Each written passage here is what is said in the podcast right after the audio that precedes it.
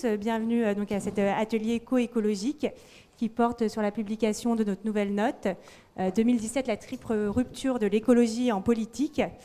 Elle est issue des réflexions d'un groupe de travail qu'a présidé donc Géraud Guibert, président de la Fabrique écologique, et qui était composé de, professeurs de sciences politiques, de spécialistes de la communication et de représentants, de responsables de la Fabrique écologique. Euh, le but de cette note, euh, c'était dans un premier temps de faire un diagnostic de la place de l'écologie euh, lors des échéances électorales de 2017. Tout ça sur la base, bien sûr, transpartisane qui est la nôtre. Donc, désolé, à partir de maintenant, on ferme parce que sinon, ça fait trop de bruit si la porte s'ouvre à chaque fois que les retardataires arrivent. donc, sur la base transpartisane qui est la nôtre, et donc de faire cette analyse en allant au-delà des seuls enjeux euh, partisans, euh, bien sûr. Et euh, dans un second temps, et ce sera la seconde partie de l'atelier, de dresser quelques grandes orientations à prendre pour le futur pour essayer de remettre l'écologie au cœur des débats et au cœur de la politique. je remercie Jean-Jacques Fresco d'accepter d'animer les débats encore une fois. C'est un plaisir. Et Monica Frassoni qui a accepté d'être l'un de, de, nos grands témoins ce soir et que Jean-Jacques va nous présenter tout de suite. Voilà, et puis la parole vous sera très vite donnée pour euh, faire euh, vos commentaires, vos remarques sur cette note. Merci à tous. Merci Sarah. Alors, euh, cette note donc, qui pointe les, les trois facteurs d'une rupture de l'écologie en politique, une rupture qui s'est qui s'est produite l'année passée à l'occasion de la, la, séquence électorale de 2017, élection présidentielle puis élection législative. Donc trois éléments de cette rupture, une rupture politique, puisque pour la première fois depuis 1974, il n'y avait pas de candidat représentant l'écologie politique à une élection présidentielle, une rupture médiatique et d'opinion, puisque les thématiques liées à l'écologie ont été totalement escamotées pendant cette séquence électorale. Euh, il faudra s'interroger sur euh, le rôle de la, sphère médiatique dans ce constat. Et puis une rupture électorale, peut-être qui, est la conséquence des deux, précédentes, on le verra, euh, puisque l'écologie n'a pas été un élément déterminant du choix des électeurs dans cette élection. Alors, on va le dire tout net, ce soir, il n'est pas question de refaire le match. Il n'est pas question de se demander si la stratégie de tel ou tel candidat a été la bonne, si la stratégie de telle ou telle formation a été la bonne, si on a bien fait de s'allier avec tel ou tel. C'est pas le sujet. Le but, c'est de dresser un état des lieux avec euh, un an de recul, et puis, à la suite euh, de ce constat, d'imaginer des scénarios pour l'avenir. Et là encore, il s'agit bien de parler du fond, des priorités, des propositions, on va pas euh, bricoler entre nous ce soir euh, une ersatz de stratégie qui pourrait porter un candidat écolo euh, à l'Élysée en 2022. Ce n'est pas le but. pour présenter la note, donc Sarah l'a dit, le président du groupe de travail et de la fabrique, Jérôme Guibert, et puis pour nous apporter son regard et son recul européen, Monica Frassoni, coprésidente du Parti des Verts européens. Madame Frassoni, vous êtes aussi membre du Parti Vert italien. Vous avez si mes informations sont bonnes, vous avez effectué deux mandats de députée européenne. L'une, le premier mandat en étant élu sur une liste en Belgique, et le deuxième en étant élu sur une liste en Italie. Je ne sais pas s'il y en a beaucoup d'autres euh, dans ce cas. Peut-être Cohn-Bendit, il a pu être élu une fois en Allemagne, une fois en France. Euh, mais il n'a pas y avoir beaucoup de députés européens qui, euh, qui ont comme ça un, double parcours. Vous n'êtes pas la seule élue politique de, premier plan dans la salle. On salue la présence de Dominique Voinet, ministre de l'écologie, ancienne ministre de l'écologie et ancienne maire de Montreuil. Euh, évidemment, Monica Frassoni, là, vu l'actualité, on serait tenté de vous questionner sur la, politique italienne, mais euh, on ne va pas le faire, ce n'est pas le sujet. Euh, deux temps donc dans cet atelier. D'abord, on va examiner les constats et les diagnostics que dresse la note, et puis la parole sera à vous. Vous connaissez le principe de ces ateliers coécologiques. À partir d'aujourd'hui, la note, elle est, j'allais dire, dans le domaine public. Elle est disponible pour que vous vous l'appropriiez, pour que vous puissiez l'amender, proposer des amendements, proposer des, éclairages, des précisions, euh, etc. Ce soir, là, pendant qu'on est ensemble, et puis pendant euh, le mois qui vient, euh, en ligne sur le site de la Fabrique écologique, et puis par, sur Twitter via le hashtag Atelier Coécolo. Alors, avant de détailler peut-être le, contenu de la note, Géraud, peut-être un mot sur la jeunesse de ce groupe de travail et sur l'idée qui, était la vôtre à la fabrique écologique en entreprenant cette étude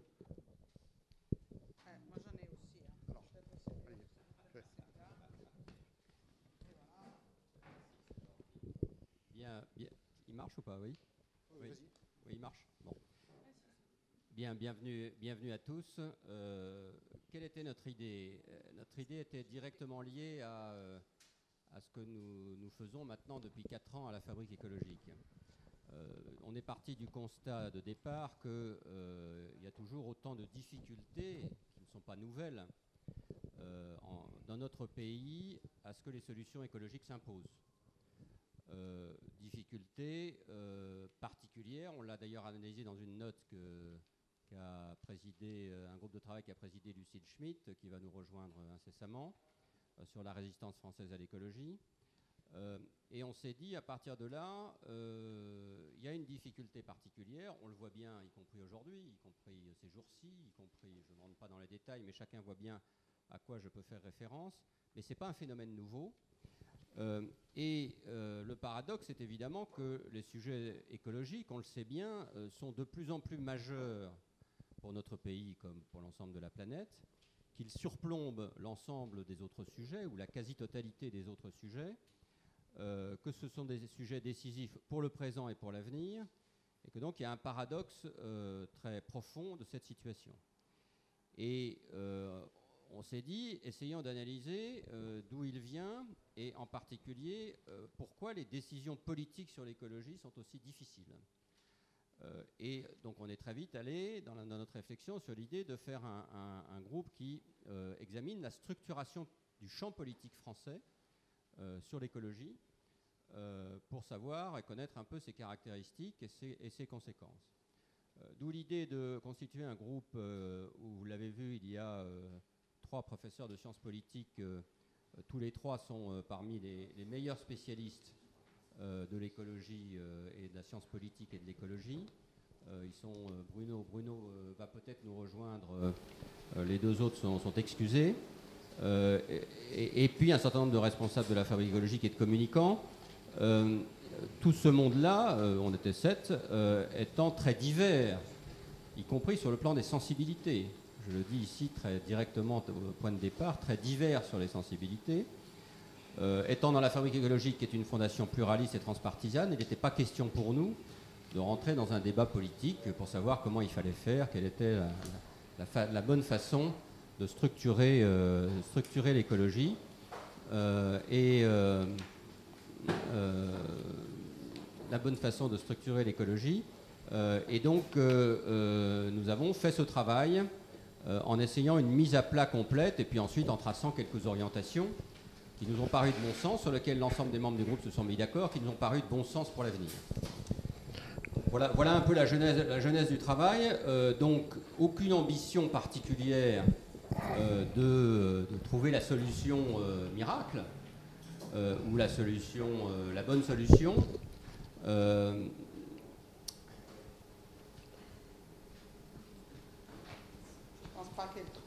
Non, c'est un peu compliqué.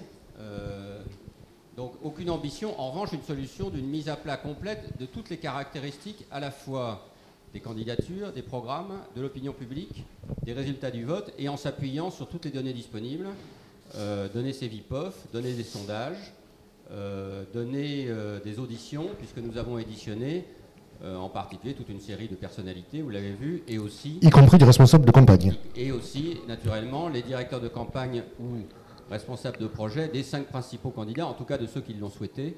Ils l'ont accepté puisque deux directeurs de campagne n'ont pas donné suite à notre ah, avant que tu nous donnes peut-être un peu le détail, peut-être une question à, Monica.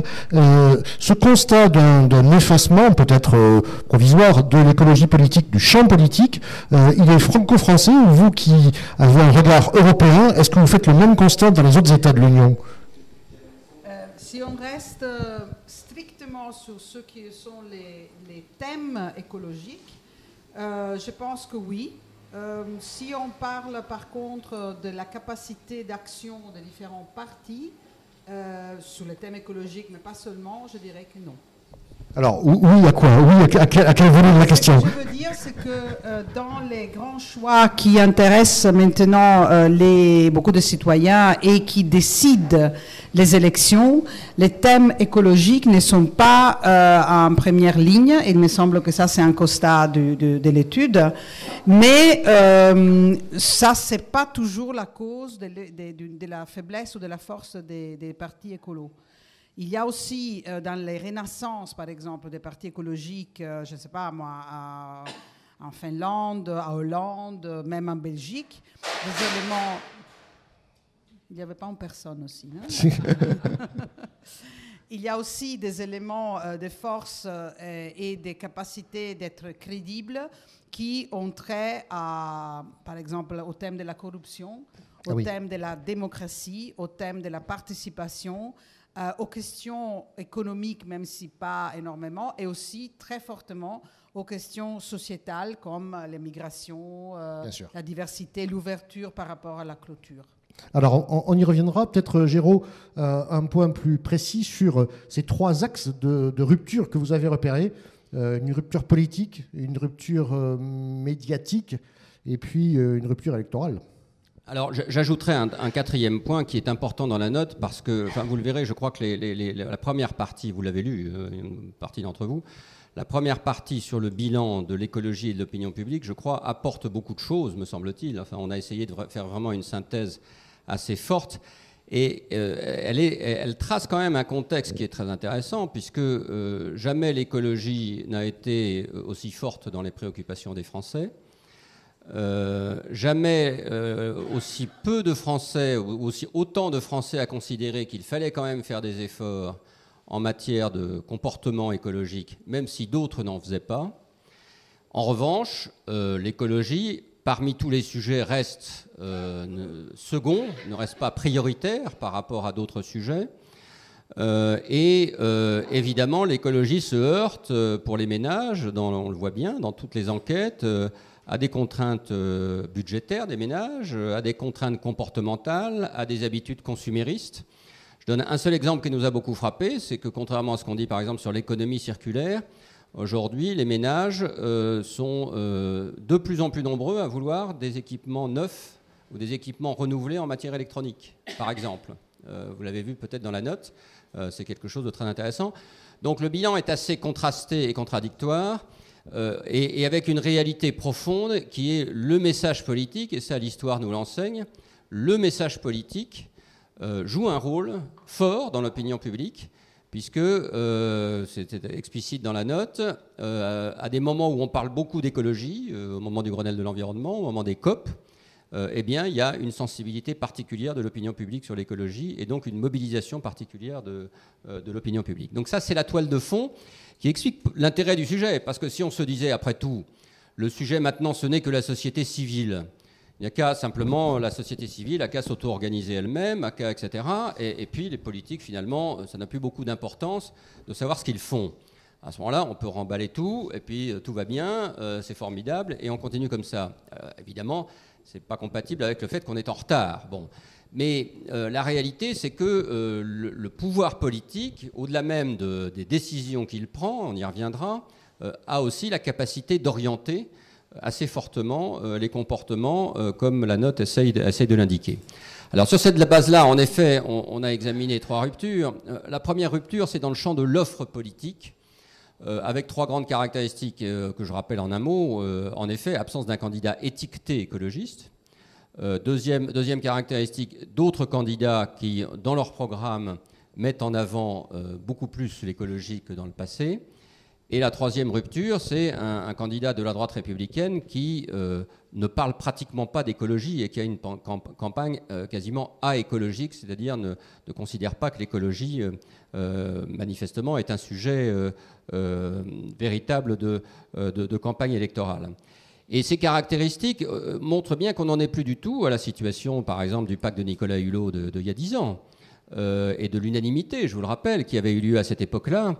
Euh, et on, peut mettre en relation ces facteurs-là avec ce qui existe dans d'autres pays, en particulier aux États-Unis. Vous voyez bien que parmi les clivages majeurs, par exemple, entre Obama et Trump, évidemment, il y a tous les sujets écologiques. Donc l'écologie devient un élément de clivage important. On pourrait d'ailleurs parler longuement, discuter longuement, ce serait un sujet tout à fait passionnant de savoir pourquoi il y a cette évolution, mais elle existe, elle est réelle.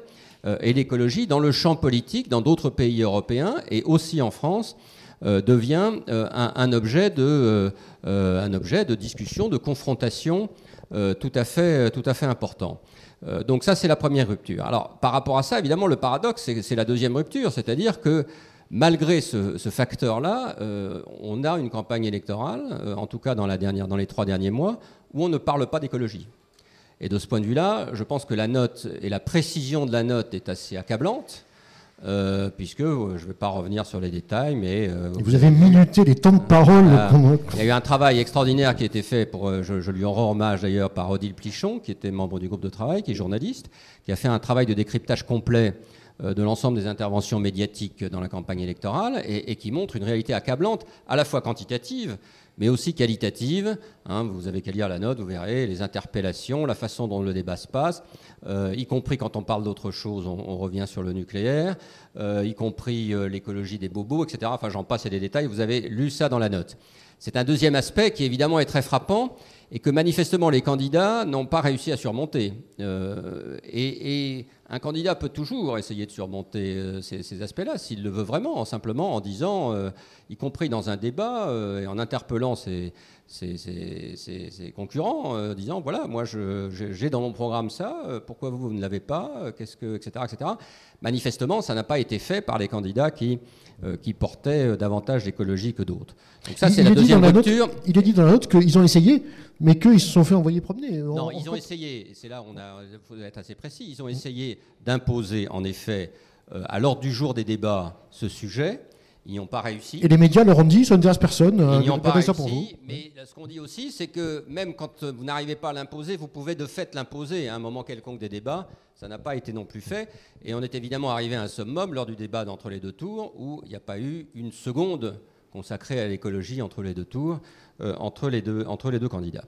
Bon, donc ça, c'est évidemment, et, on voit bien l'importance, à la lumière de ce que j'ai dit en première partie, on voit bien l'importance de ce constat, parce que c'est là, pour le coup, c'est un recul assez fort euh, de, l'écologie dans le débat public, euh, et y compris donc dans, l'action écologique.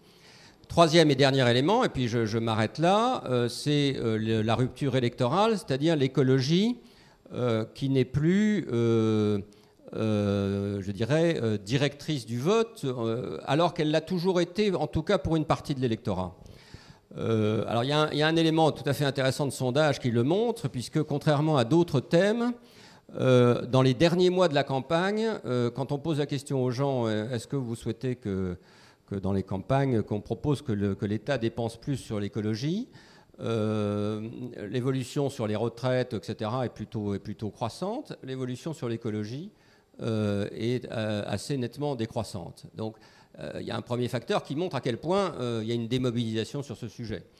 Il y a un deuxième facteur qui le montre, c'est l'abstention forte qui, a été, qui est montrée dans les différents tableaux, l'abstention forte de... c'est un peu pénible, hein, je m'excuse, mais l'abstention forte euh, de, l'abstention forte de l'électorat sensible à l'écologie. Euh, dans le, dans Parce qu'il ne s'est pas retrouvé dans l'offre? Il y, a un phénomène qui est. Euh, il y a eu plus d'abstention de façon générale que dans d'autres élections, mais il y a une abstention spécifique de l'électorat écologique, peut-être parce qu'il n'a pas trouvé tout à fait ce qu'il souhaitait dans le, dans le débat électoral. Troisième, ça, c'est donc, et, troisième caractéristique qui montre que l'écologie, c'est évidemment l'éclatement du vote, que le montrent très bien les enquêtes Cevipof, l'éclatement du vote des gens sensibles à l'écologie. Vous savez que dans les enquêtes Cevipof, euh, on, demande, euh, on fait une catégorie. Euh, l'enquête Cevipof, c'est 30 000 personnes hein, interrogées tous les 15 jours pendant les périodes électorales. Et, on demande à, et on demande à, ces, gens, est-ce que donc on, les caractérise comme étant particulièrement proches des thèses écologiques et il y a un éclatement total du vote, de l'électorat écologique, puisque euh, euh, une partie qui vote Macron, une partie qui vote Hamon et une partie qui vote Mélenchon. Euh, donc un éclatement complet, complet de ce vote. Voilà, voilà le constat. bon, alors ensuite, quelle conclusion on en tire? Ça, ce sera à vous de, le dire, et puis c'est plutôt dans la deuxième partie. Mais en tout cas, le, constat là nous paraît, assez clair et je pense que, et encore une fois sur une base transpartisane, il ne s'agit pas de désigner quelqu'un, vous voyez bien dans ce, travail de réflexion, il ne s'agit pas de désigner des responsables, de désigner, de, de, dire il a mal fait, il a bien fait, il s'agit de partir de la réalité euh, et on pense que euh, faire une note comme ça peut contribuer à ce que chacun ait conscience de cette réalité euh, aujourd'hui. merci Géraud. Alors Monica, vous avez peut-être vu Le Monde d'hier soir qui titrait à propos de cette note de la fabrique écologique Sombre constat pour l'écologie politique. Après avoir entendu Géraud et avoir lu la note, et avec votre, encore une fois votre regard européen, vous êtes aussi pessimiste sur les, sombres constats et éventuellement les sombres perspectives pour l'écologie politique Ou bien vous dites, euh, non quand même, euh, certes les Français, vous n'êtes pas terribles, vous n'êtes pas bien brillants, mais euh, ailleurs, il y a des raisons d'espérer Donc... Sentez-vous très libre. Non, hein. non, non, c'est juste que, que j'ai euh, je voudrais simplement dire euh, avant tout que je vais simplement exprimer mon opinion et, mon, sentiment. C'est ce qui nous intéresse. voilà, je n'ai pas l'ambition de représenter les Verts européens ou d'autres. Je ne l'ai pas dit, mais vous êtes coprésidente du Parti des Verts européens qui rassemble l'ensemble des, partis verts de l'Union. membres du Parti vert européen. Euh, j'ai un coprésident allemand qui s'appelle Reinhard Butikofer. Et, j'ai un, board, disons, exécutif euh, avec euh, euh, une déléguée française qui est Gwendoline. Et euh, on est une des, des, trois pattes, disons, euh, de la famille écologique européenne. Il y a la fondation que Lucille copréside et il y a les groupes verts au Parlement européen que j'ai aussi fréquenté et où j'étais aussi coprésidente. Et là, j'ai eu l'occasion de connaître, en fait, il y a vraiment longtemps, Dominique. Ça m'a fait vraiment plaisir de la revoir ce soir. Alors, cela dit, moi, j'ai eu un constat euh, constant euh, depuis une vingtaine d'années, une quinzaine d'années, et c'est que les Verts français, euh, une, année plus ou moins avant les élections européennes, c'est presque toujours la cata. Et puis, ils arrivent aux élections européennes. Évidemment, moi, j'ai mon observatoire surtout au niveau, au niveau européen. Et puis, on arrive aux élections européennes. Et qui sait pourquoi les résultats sont toujours meilleurs de ce qu'on s'attendait un an avant. Et donc j'espère, ça c'est la première chose que je veux dire. Donc jusqu'ici tout est normal. Que, L'année prochaine c'est vraiment. Je ne dirais pas que ce soit normal, mais je ne pense pas que ce soit la cata. Voilà. Je pense que par exemple dans mon pays, il faut toujours être relatif, la situation est beaucoup plus tragique. Et donc euh, évidemment, euh, la, la, question de la relativité, comme disait euh, notre grand physicien, euh, est, très important à souligner. Mais je pense vraiment que la première, j'ai eu deux éléments des commentaires, disons, des sentiments quand j'ai lu la note. Un, je ne suis pas tellement d'accord qu'il faut qu'il fasse tout recommencer. Premièrement, parce que quand on veut tout recommencer à nouveau ou à zéro, ça ne réussit jamais aussi parce qu'on se perd dans les débats et dans les discussions et dans les conflits de ceux qui pensent qu'il ne faut pas recommencer à nouveau, et je pense que c'est de l'énergie gâchée. Et deuxièmement, euh, je pense qu'il y a un élément qui n'est pas repris à la note, et je me demande pourquoi. Dans l'analyse du succès d'Europe Écologie, il n'y a pas d'Europe. C'est-à-dire que quand on fait les trois constats ou les quatre constats de pourquoi Europe Écologie a eu ses, ses, ses succès, la dimension européenne dans les commentaires est complètement absente. Or, je pense que ça, c'était un élément super important qui explique pourquoi Europe Écologie a eu les succès qu'il a eu. Je me rappelle très bien parce que j'étais euh, à ce moment-là au Parlement européen. Quand vous dites les succès, c'est avec ironie ou euh, bah, quand même 16%, c'est pas vraiment... Ah oui, dans le passé, dans le passé oui, oui. Je parle pas, pas, sur, pas, sur, la période récente. Parle oui. 2009, euh, élection européenne, il y a une liste des, des, éléments qui ont caractérisé les succès de, de l'Europe Écologie Les Verts et l'élément européen, selon moi, c'était très important. Pourquoi est-ce que j'ai dit ça? Parce que je pense que quand on doit reconstruire ou alors relancer un projet, euh, je pense qu'à part l'effet de ne pas devoir euh, euh, partir de zéro, l'élément connexion avec la dimension supranationale et européenne est quelque chose qui représente une force nette, pas seulement des Verts français, dans la discussion très difficile sur l'Europe de la gauche euh, française européenne, mais c'est la même chose au niveau, euh, au niveau européen. Je pense que c'est quelque chose sur lequel il ne faut pas faire d'impasse parce que c'est euh, quand même très, très, très important. Dernier élément, dernier commentaire qui retourne à ce que je disais au début, dans ma première petit commentaire, c'est la question de qu'est-ce que c'est l'écologie aujourd'hui. Moi, je pense qu'une dimension écologique qui veut être politique et pas ONG, ne peut pas, euh, disons, renoncer, je ne pense pas qu'on dit ça dans la note, mais disons qu'il faut quand même le souligner encore une fois, euh, renoncer à se poser comme un, comme un projet complexe, disons, qui va au-delà des questions écologistes euh, stricto sensu. et donc, l'écologie politique doit embrasser tout le champ du politique? Bah, disons que si je veux gagner des élections, je dois pouvoir parler et que, pouvoir convaincre à partir de mon, de mon approche écologique aussi sur d'autres éléments. Mais ça, c'est pas vraiment un scoop, mmh. évidemment, on le sait. Et, donc peut-être l'effet que la note se concentre très fortement sur les aspects écologiques et environnementaux dans les débats ou dans la discussion, c'est peut-être, euh, mais ça je le mets vraiment comme point d'interrogation, euh, une limite, euh, une limite qu'on pourrait discuter au moins, sur laquelle on pourrait faire évoluer les discours. Merci Monica. Alors euh, on va continuer l'échange euh, là entre nous, mais à partir de maintenant, quand vous voulez, euh, vous, si vous voulez intervenir et enrichir le constat ou demander des précisions ou apporter des précisions, eh la parole, la parole est à vous. Vous levez la main et un micro va vous parvenir comme par magie. oui, oui, oui. Merci. Jean-François Laval. Euh, deux, sur, deux, points, euh, sur les, campagnes et sur les, programmes. Euh,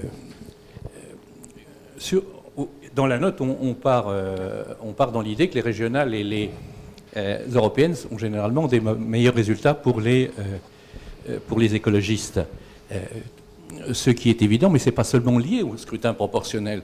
C'est aussi, moi j'ai l'expérience euh, moi, je suis à Massy, c'est-à-dire aux limites Haute-Seine et Essonne. J'ai assisté donc au, au meeting euh, des européennes, les avant-dernières et des régionales. Les écologistes, Antony ou Orsay, étaient les seuls qui parlaient, qui avaient un programme européen ou régional. Et ils adaptaient. Et, euh, c'était reçu en tant que tel, c'était d'une évidence euh, criante.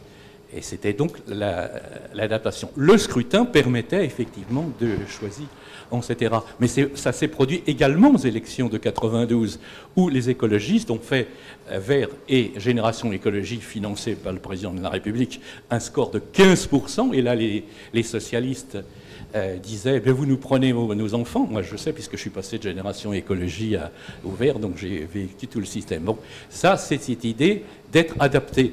Et une crédibilité, parce que les programmes de Dominique Voynet ou de, Eva Joly étaient bons. C'était effectivement euh, des programmes qui étaient bien construits, mais ni Eva Joly ni Dominique Voynet n'allaient être présidente de la République.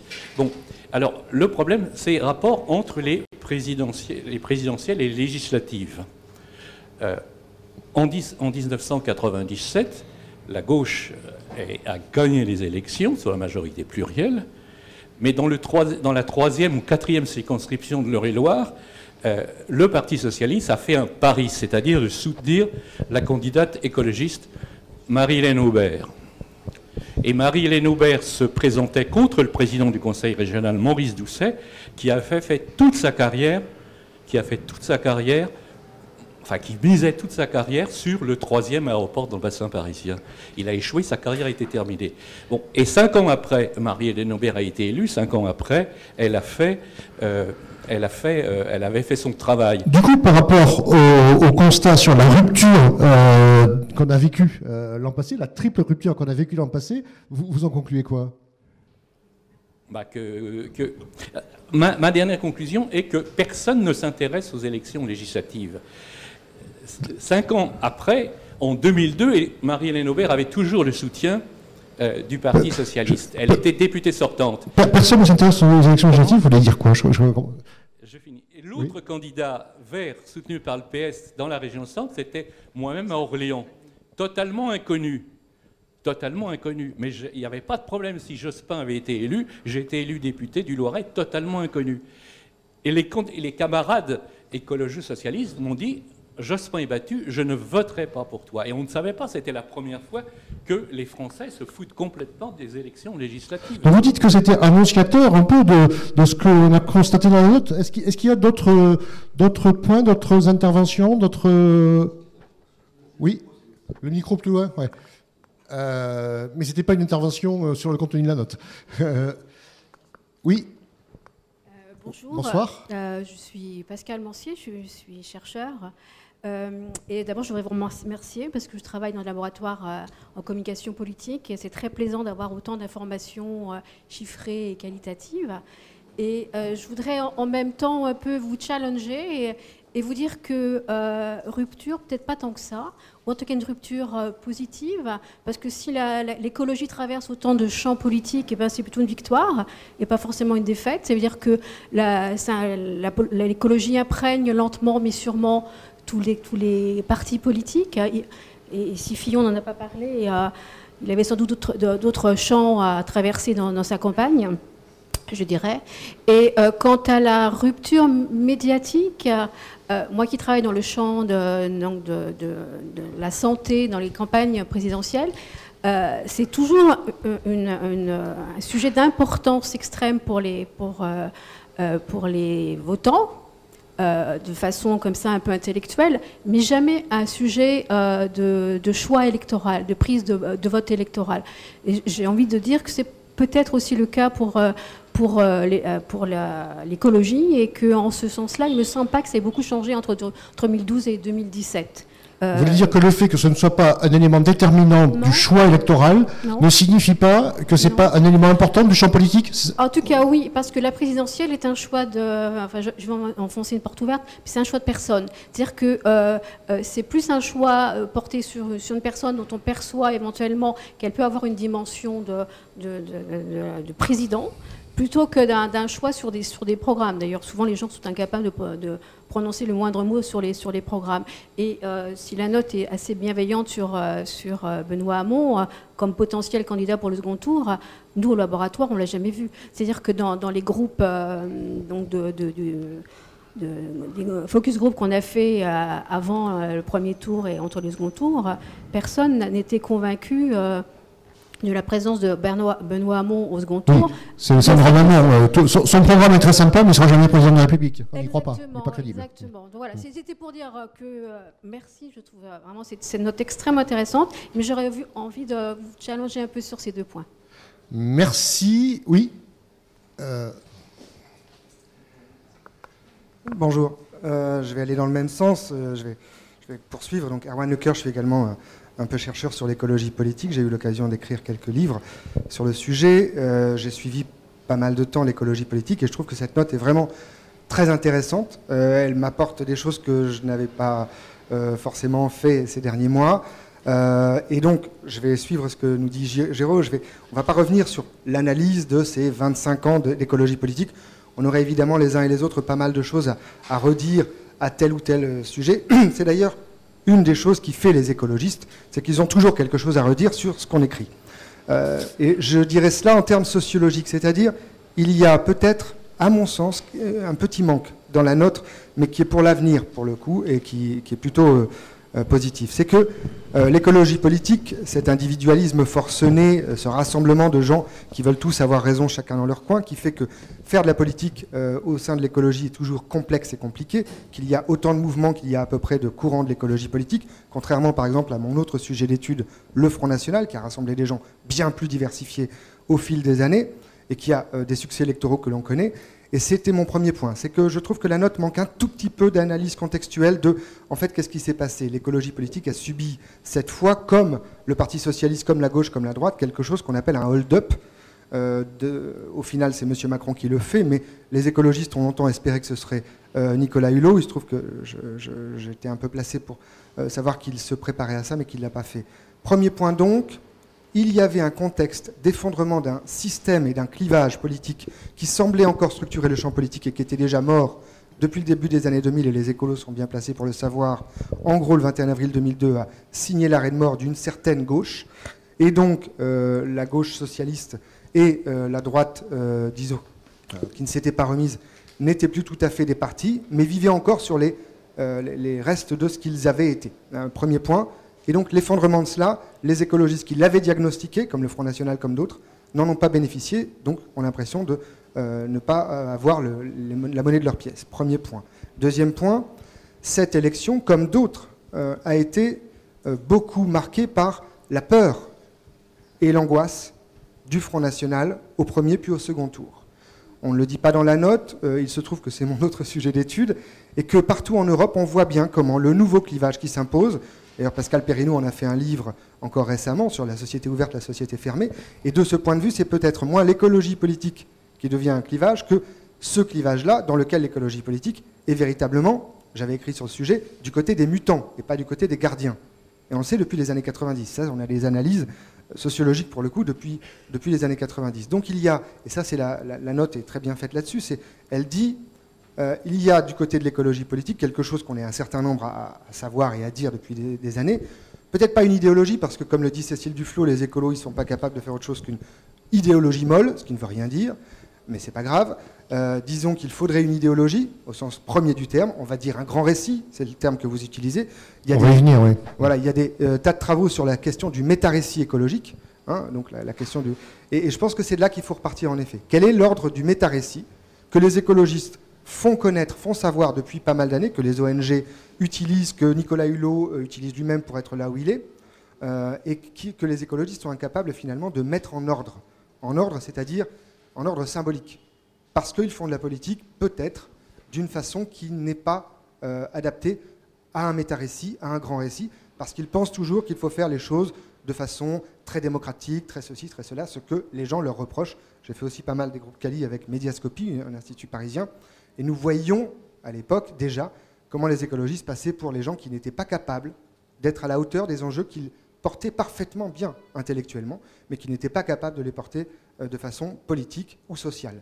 Et donc, mon dernier point, c'est euh, dans la note, si on pouvait repartir de ce que Serge Moscovici, par exemple, ou d'autres euh, ont écrit sur la nécessité non seulement du grand récit, mais que les écologistes redeviennent la minorité active qu'ils auraient dû toujours être avant de se prendre pour un mouvement social et de rentrer en politique comme un petit dans la cour des grands, alors peut-être en effet qu'il y aurait, je pense, cette note serait un bon point d'appui pour reconstruire quelque chose, peut-être pas qui s'appellerait euh, peut-être pas écologiste en soi, mais qui serait véritablement la deuxième phase, c'est-à-dire celle d'abord euh, euh, du, mouvement des minorités agissantes, et je pense à des gens avec qui on travaille régulièrement, voilà, les colibris, tout un tas de gens qui font cela, et ensuite devenir un mouvement social, ce qui n'a jamais véritablement été le cas pour les écologistes, ni en politique, ni d'ailleurs en société.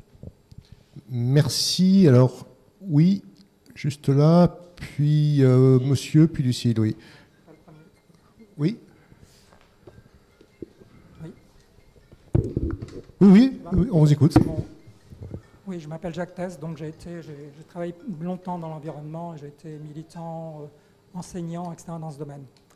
Alors, je pense qu'il faut bien séparer les trois, les trois causes de rupture que vous. Il y a le téléphone qui me. pas déranger. Oui, on peut plus près du micro, oui. Oui, il faut bien séparer les trois causes de rupture que vous avez envisagé dans la note, en fait. à la fois l'événement électoral, l'attitude des médias et d'autre part l'attitude du public. Bon, l'événement électoral, ce qui s'est passé en 2017, je crois que c'est pas la peine d'y revenir trop. Je pense que historiquement, les, élections présidentielles ont toujours été difficiles pour les écologistes. Il y a toujours eu un problème de positionnement politique. Il y a seulement pratiquement qu'en 2007 que l'écologie a été assez, pour des raisons euh, différentes, a été relativement centrale dans, la campagne. Je pense que le problème, ce n'est pas tellement que l'écologie qu'il n'y a pas eu d'écologiste qui s'est présenté. Le problème, c'est qu'en en fait, il n'y a pas eu de possibilité pour les écologistes de rebondir après cette campagne. C'est-à-dire qu'en fait, ils n'ont pas été capables, d'une part, d'avoir des alliances politiques avec d'autres aux législatives, parce que euh, tout, le, tout, le, système politique euh, était en train de basculer, était oui. en train de basculer, changer. Et deuxièmement, surtout parce qu'un an avant, ou quelques temps avant, il y avait déjà eu un certain effondrement du Parti écologiste avant, en France, euh, donc, qui, était, qui, datait qui datait de bien avant la campagne de 2007. Donc déjà, il y avait déjà eu des problèmes importants de, représentativité, de leadership, etc., du, Parti écologiste qui, datait d'avant 2017. Ça, c'est une première chose. Deuxième chose, c'est du côté de, des relations entre le, public et l'environnement et l'écologie en général. Le constat que vous faites que, euh, les gens sont toujours, ont toujours considéré que l'environnement c'était quelque chose d'important, mais qu'ils disaient, disaient, que ce n'était pas la priorité dans, les élections, ça a toujours été comme ça. Ce n'est pas une nouveauté. Et, et, donc là, il faut s'interroger sur la raison pour laquelle c'est comme ça. Pourquoi il n'y a pas de traduction euh, au niveau politique? Et en fait, je pense que c'est parce qu'on a on n'arrive pas finalement à faire le pont, la passerelle, entre d'un côté euh, le comportement des individus, c'est-à-dire qu'on considère souvent que l'environnement c'est un problème individuel. D'ailleurs, dans votre, de, changement des comportements individuels, d'attitudes individuelles, d'ailleurs dans votre note, vous commencez déjà par euh, un certain nombre de statistiques sur le comportement des gens, etc. etc. Donc on le voit souvent comme, comme un problème individuel, il faut que les individus changent. Et de l'autre côté, à l'autre extrême, on met des problèmes planétaires, des problèmes gigantesques. On dit qu'il y a des, ont des crises terribles, que, bon, voilà, que la survie de l'espèce est en danger, etc. etc. On voit bien Et du coup, les enjeux sont tellement énormes qu'on ne peut pas se sentir impliqué parce qu'on n'y peut rien. Qu'est-ce qu'on y peut On voit bien qu'il y, a un problème de passerelle à faire entre les deux. Et on revient au problème du récit, de quel est le récit qu'on peut, qu'on peut essayer de, de, construire entre les deux pour, pour pouvoir mettre des passerelles entre le comportement des individus, d'un côté, et le comportement entre l'individuel et le global. Et le global. Et ça, en fait, les écologistes n'ont jamais vraiment réussi à le faire. Ils hésitent. Ils ne savent pas très bien comment situer par rapport à ça. En fait, ils construisent, ils n'ont pas réussi à construire une, une, une histoire de, euh, de, de, la transition qui est à faire, etc. Le, récit dont on parlera dans la deuxième partie. Troisième chose, bon, pour les médias, les médias, en fait, je pense qu'il y a vraiment un problème grave des médias sur, la question environnement-écologie. Parce qu'en dehors des événements, genre il y a la COP ou je ne sais pas quoi, en dehors de, euh, catastrophes qui arrivent quelque part, euh, en dehors aussi du comportement de base des gens, c'est-à-dire euh, il, faut, recycler vos poubelles, il faut faire de l'eau, etc. Il et, des problèmes de santé aussi, parce que les gens sont très sensibles à la santé. En dehors de ça, ils n'ont absolument aucun, aucun discours construit politique, aucun discours politique construit sur, sur l'environnement et sur l'écologie. À chaque fois qu'on entend les journalistes parler de, différents sujets, ils parlent absolument jamais d'environnement, jamais d'écologie. Donc en fait, ils n'en font pas une question politique. Pour eux, ce n'est pas une question politique générale. C'est quelque chose.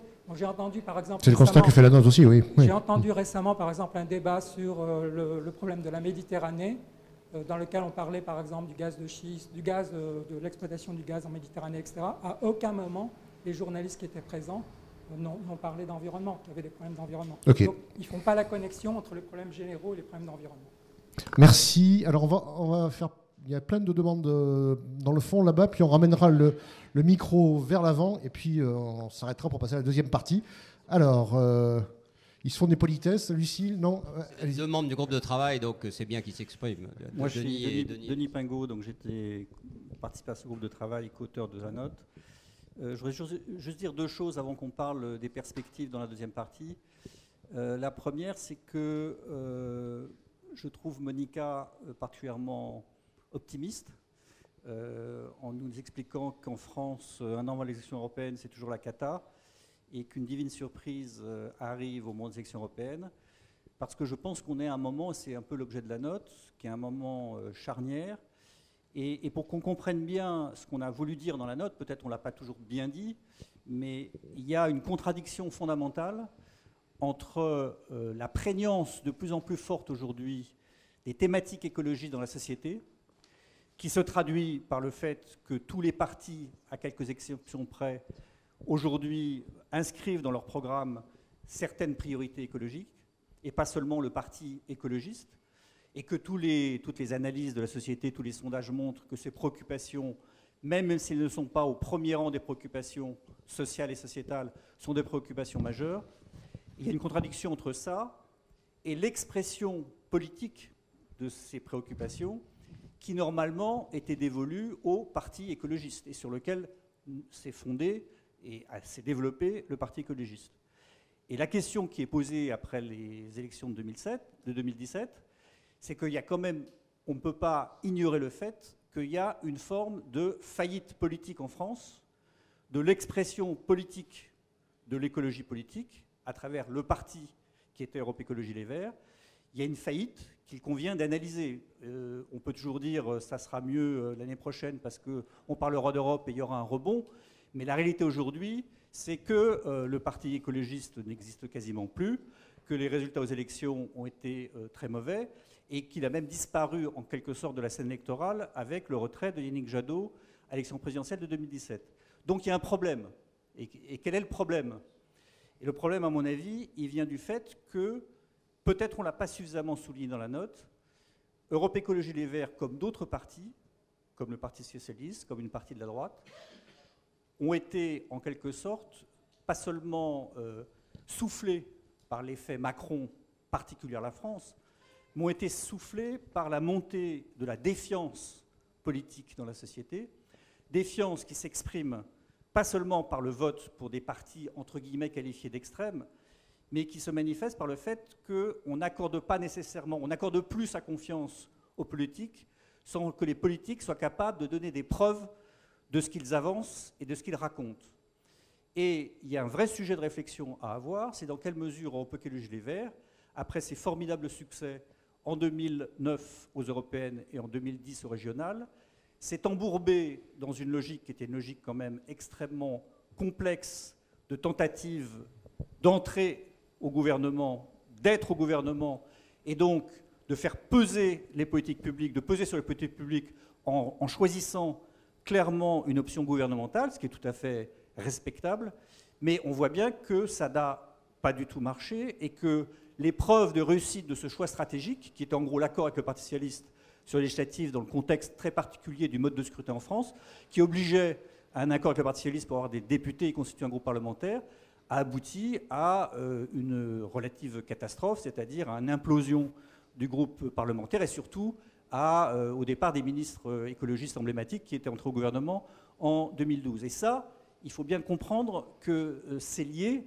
probablement à quelque chose qui va au-delà des simples histoires de cuisine ou d'inimitié dans les remaniements ministériels, mais qui est un problème de comment et pourquoi les écologistes n'ont pas été capables dans la durée de conduire cette stratégie gouvernementale qui aurait pu être une stratégie, quelles que soient les insuffisances, quels que soient les compromis nécessaires, aurait donné à Europe Écologie Les Verts une force et une attractivité relativement maintenue.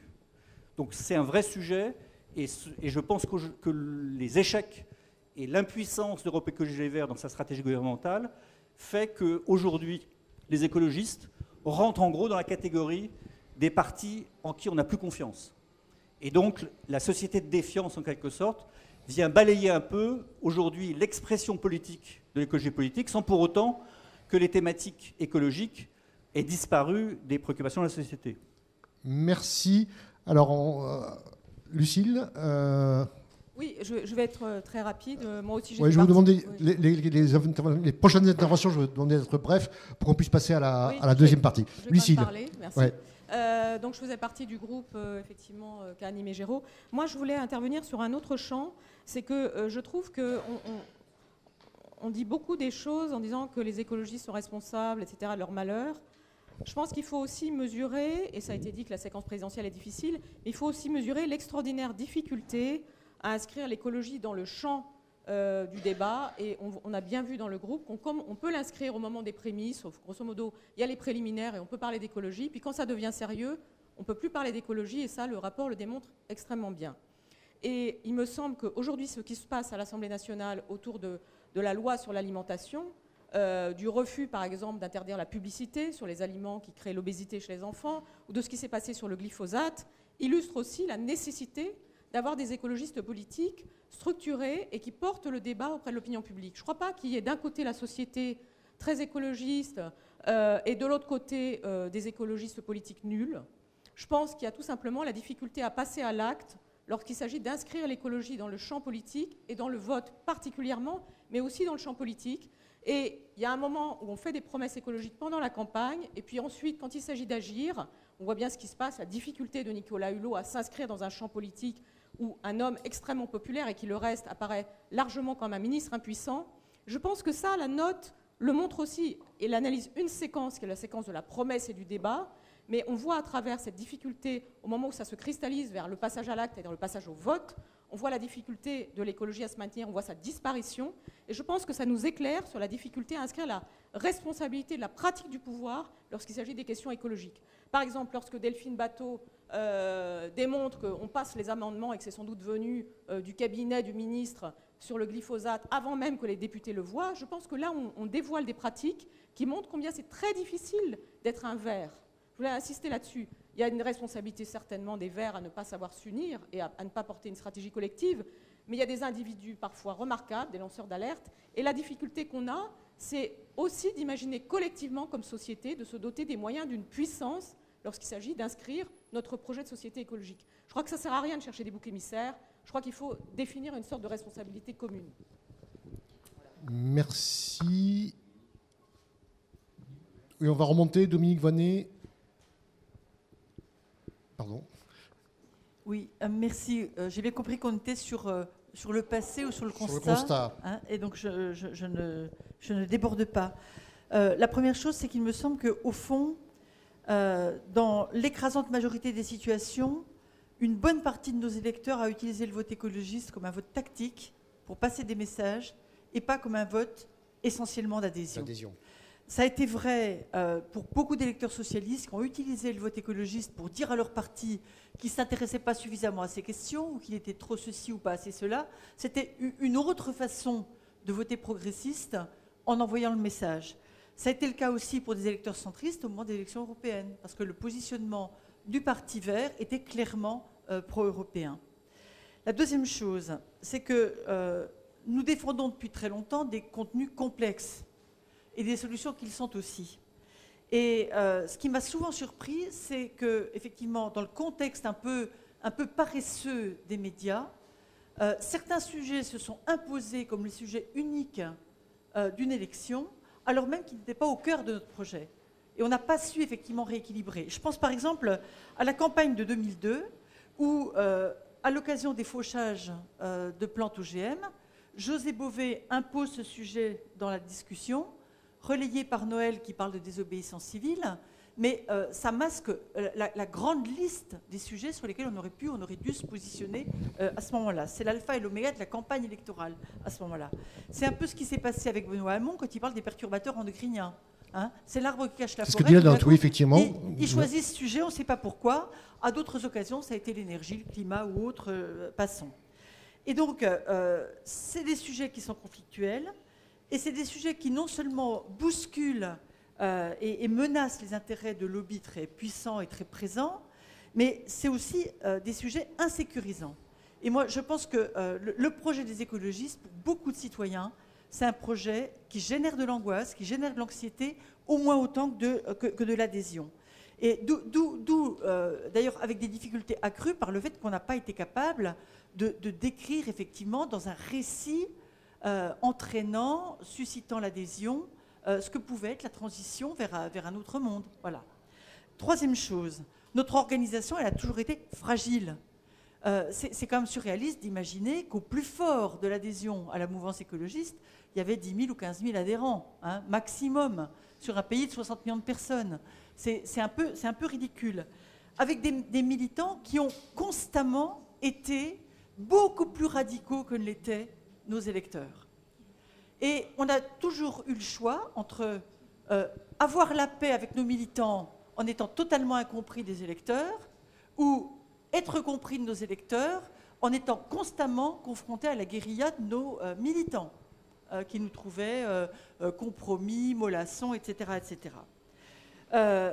Et, et, avec une autre difficulté, c'est-à-dire qu'on on a sans doute, dans cette organisation fragile, cédé à une tentation bureaucratique comme si la règle devait protéger, garantir le respect de l'orientation, ce qui a aussi facilité pour certains euh, la tentation de s'en passer. La seule façon d'avancer, c'était de violer la règle et donc de s'isoler. La règle interne, vous voulez dire La règle interne. Hum. Voilà. C'est-à-dire que euh, ce, parti, en, 25 ans, a, subi à un rythme accéléré l'histoire de partis beaucoup plus anciens auxquels il a fallu beaucoup plus longtemps pour se bureaucratiser et devenir un parti d'élus. Je termine en disant qu'il y a deux choses.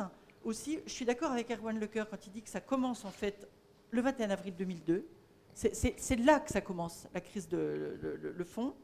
Et, ça ne survient pas en 2017. Les régionales de 2015 ont déjà été un moment très difficile. On, avait toujours été très fort sur euh, notre capacité à défendre des projets au niveau local et à convaincre de notre utilité au niveau local, même si on ne savait pas convaincre au présidentiel. Et en 2015, on perd la moitié de nos élus. Euh, et donc des financements, et donc des ancrages locaux, etc., etc. Ce qui me conduit à dire que la crise est peut-être euh, un tout petit peu plus complexe et, plus profonde peut-être que l'optimisme de Monica nous laissait espérer.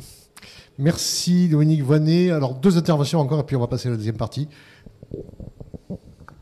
Oui, moi je souhaitais poser une question sur les primaires qui ont abouti à la désignation de Benoît Hamon ça a quand même été une, surprise.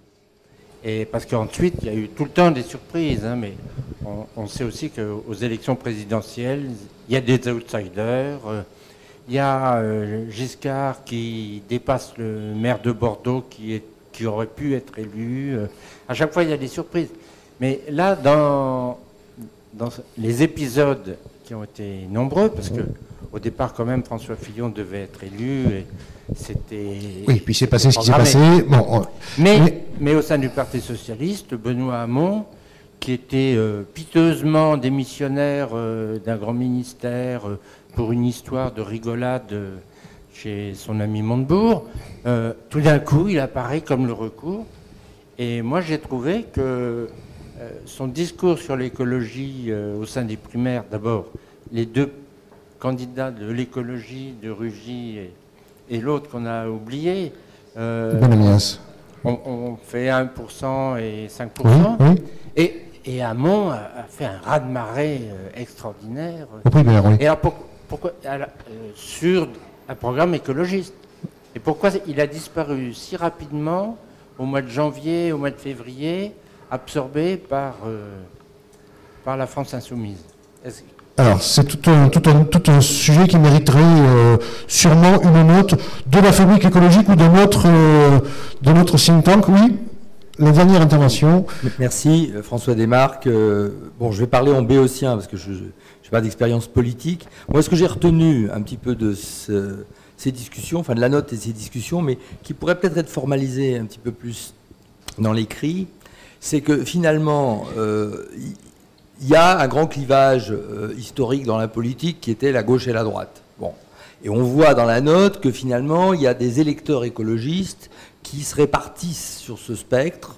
Bon, un peu plus à gauche, mais il y en a quand même au centre et à droite.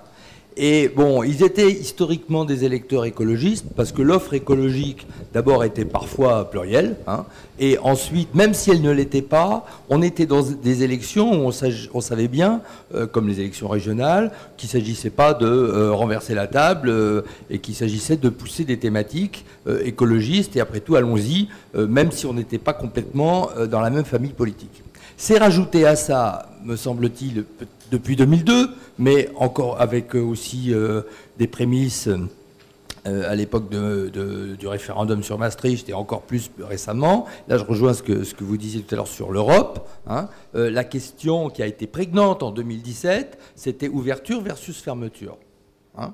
Et finalement, dans qu'est-ce qui l'offre, l'offre écolo en 2017, elle était très à gauche et elle était assez fortement marqué par la fermeture.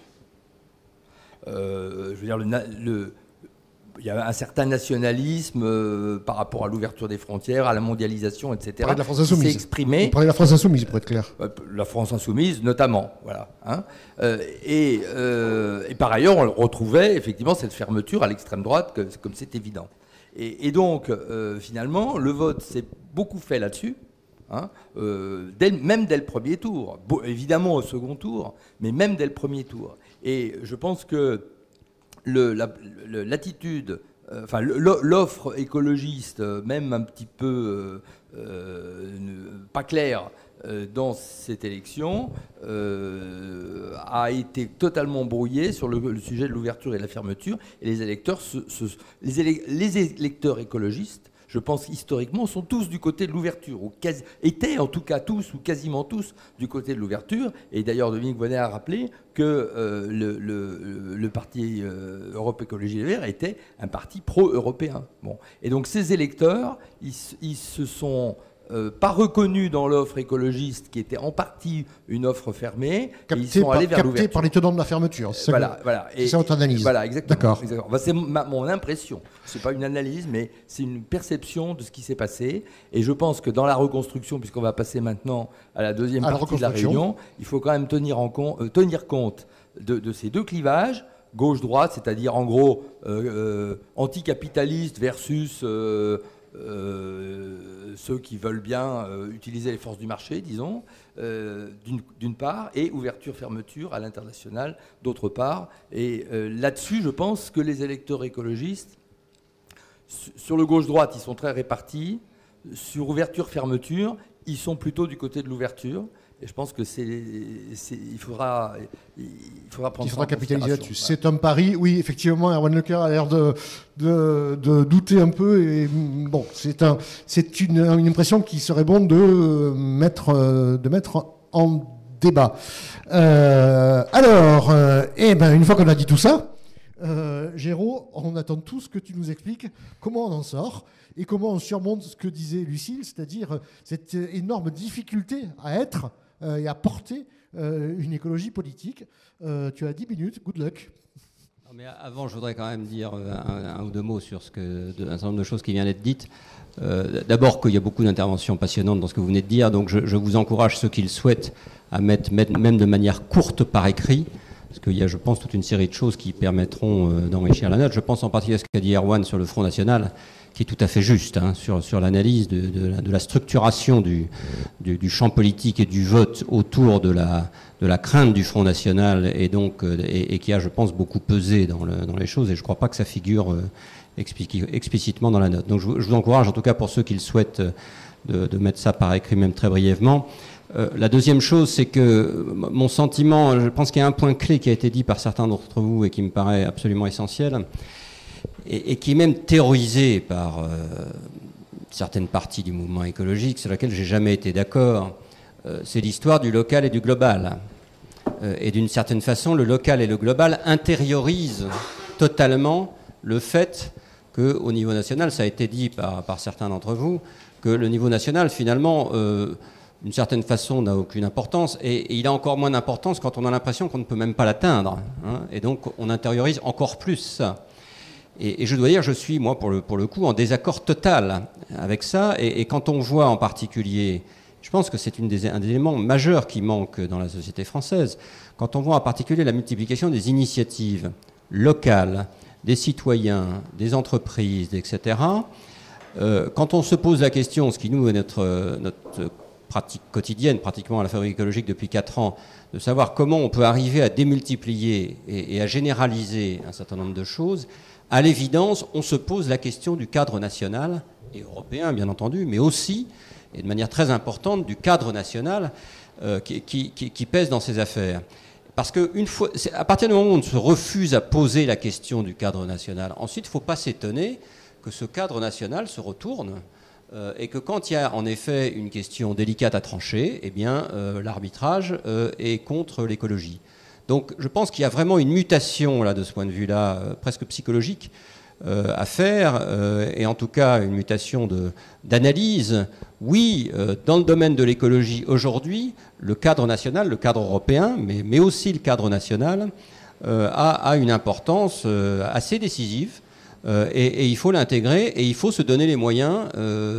Et, je rajouterai une dernière chose c'est qu'il y a un élément, et ça a été dit dans, ces élections, euh, en effet, euh, de, débat entre l'ouverture et la fermeture par rapport à un clivage de droite-gauche traditionnel. Mais on aurait très bien pu imaginer euh, que le clivage productivisme écologique soit à cette occasion un clivage qui, puisque les clivages ont été dépassés, soit à cette occasion un clivage qui s'affirme. Ça a été exactement le contraire. Euh, mais, ça laisse en tout cas cette possibilité. Je ne pense pas du tout que le clivage droite-gauche doit disparaître, mais je pense qu'il y a d'autres clivages qui peuvent à un moment donné émerger dans la société française et qui doivent à un moment donné devenir structurants du champ politique. Euh, et de ce point de vue-là, je ne vois aucune raison et aucune fatalité, contrairement peut-être à d'autres, euh, à ce qu'au niveau national, ce clivage un jour ne soit pas le clivage, ou en tout cas un clivage absolument prioritaire euh, dans les débats. Je, prends toujours, je, l'ai dit tout à l'heure, mais l'exemple des États-Unis, où je pense que le clivage, il n'y a pas que ça. Enfin, quand on voit quand même la combinaison, y compris euh, des aspects euh, de réfugiés aux États-Unis, y compris des aspects de contrôle aux frontières, et évidemment tous les aspects écologiques, on sent bien que d'une certaine façon, euh, le clivage écologique euh, au bon sens du terme, c'est-à-dire pas simplement environnemental, mais avec toute une série d'autres sujets, au bon sens du terme, devient aujourd'hui aux États-Unis un clivage majeur. Donc il n'y a aucune fatalité à ce que, ce ne soit pas le cas, et je pense qu'on y aurait collectivement évidemment un intérêt majeur, parce que ça permet ensuite, à partir du moment où ce clivage est installé, ça permet ensuite euh, que des arbitrages, euh, que le rapport de force euh, puisse peser sur des arbitrages et qu'il ne soit pas uniquement en fonction de telle ou telle personnalité ou de tel, quels que soient ses talents et ses, convictions. Voilà, alors j'enchaîne évidemment et, très logiquement sur le diagnostic et les, orientations sur la suite. Un, moment, Monica. Alors, la première chose que je voudrais dire, c'est que je suis je persiste et signe, si vous voulez, euh, sur mon, euh, mon, optimisme qui peut vous paraître un peu béat. Merci.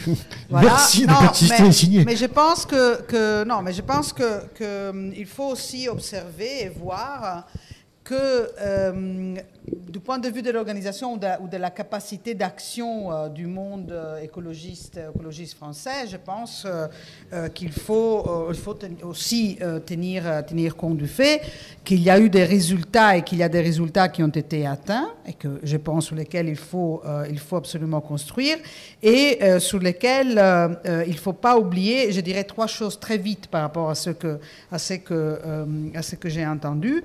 Euh, premièrement, le contexte n'est pas un élément différent sur les résultats des actions des gens. Et, je pense que les contextes ici, comme dans d'autres pays, ne soient pas favorables nécessairement à tous les éléments que Dominique aussi a, dit, la complexité, euh, etc., etc. Ce qui me porte à dire que le thème de la qualité de la démocratie est absolument indispensable pour la, pour, pour, la capacité des écologistes de faire ces discours complexes. Si vous voyez ce qui se passe dans des pays où les écolos ont eu des succès, la qualité du débat politique n'est pas simplement noir, euh, blanc, peur, pas peur. C'est-à-dire, c'est vraiment, même du point de vue de l'organisation. Ce sont des pays où on, affronte la complexité, où on aborde. Et aussi dans les débats médiatiques, il y a des espaces que dans nos pays, peut-être, il y a de moins en moins. Donc ça, c'est un élément, selon moi, vraiment, euh, vraiment important, qui fait en sorte de me faire dire que les thèmes de la qualité de la démocratie, sur laquelle on pourra peut-être s'éteindre euh, dans un autre moment, est essentiel pour les écologistes. Beaucoup plus que pour d'autres familles politiques à partir du Front National, mais aussi, jusqu'à un certain moment, les, les partis socialistes, parce qu'ils sont gros, ils sont grands. Et donc, ils ont une série de pouvoirs et de capacités d'impact que nous n'avons pas euh, des, euh, de notre culture politique. Donc je pense que ça, c'est un élément qui doit être absolument souligné. Et les derniers que je voulais, que je voulais dire, et je m'excuse si je rentre dans un thème qui peut-être euh, n'est pas exactement quelque chose que je devrais euh, commenter, et c'est l'effet que selon moi, et je ne suis pas la seule dans le monde européen, et je pense qu'avec Dominique, on en a aussi parlé il y a longtemps, cette obsession française pour la présidentielle, a été quelque chose qui a euh, euh, nuit aux écolos et qui a rendu encore plus fragile l'organisation qui était déjà fragile.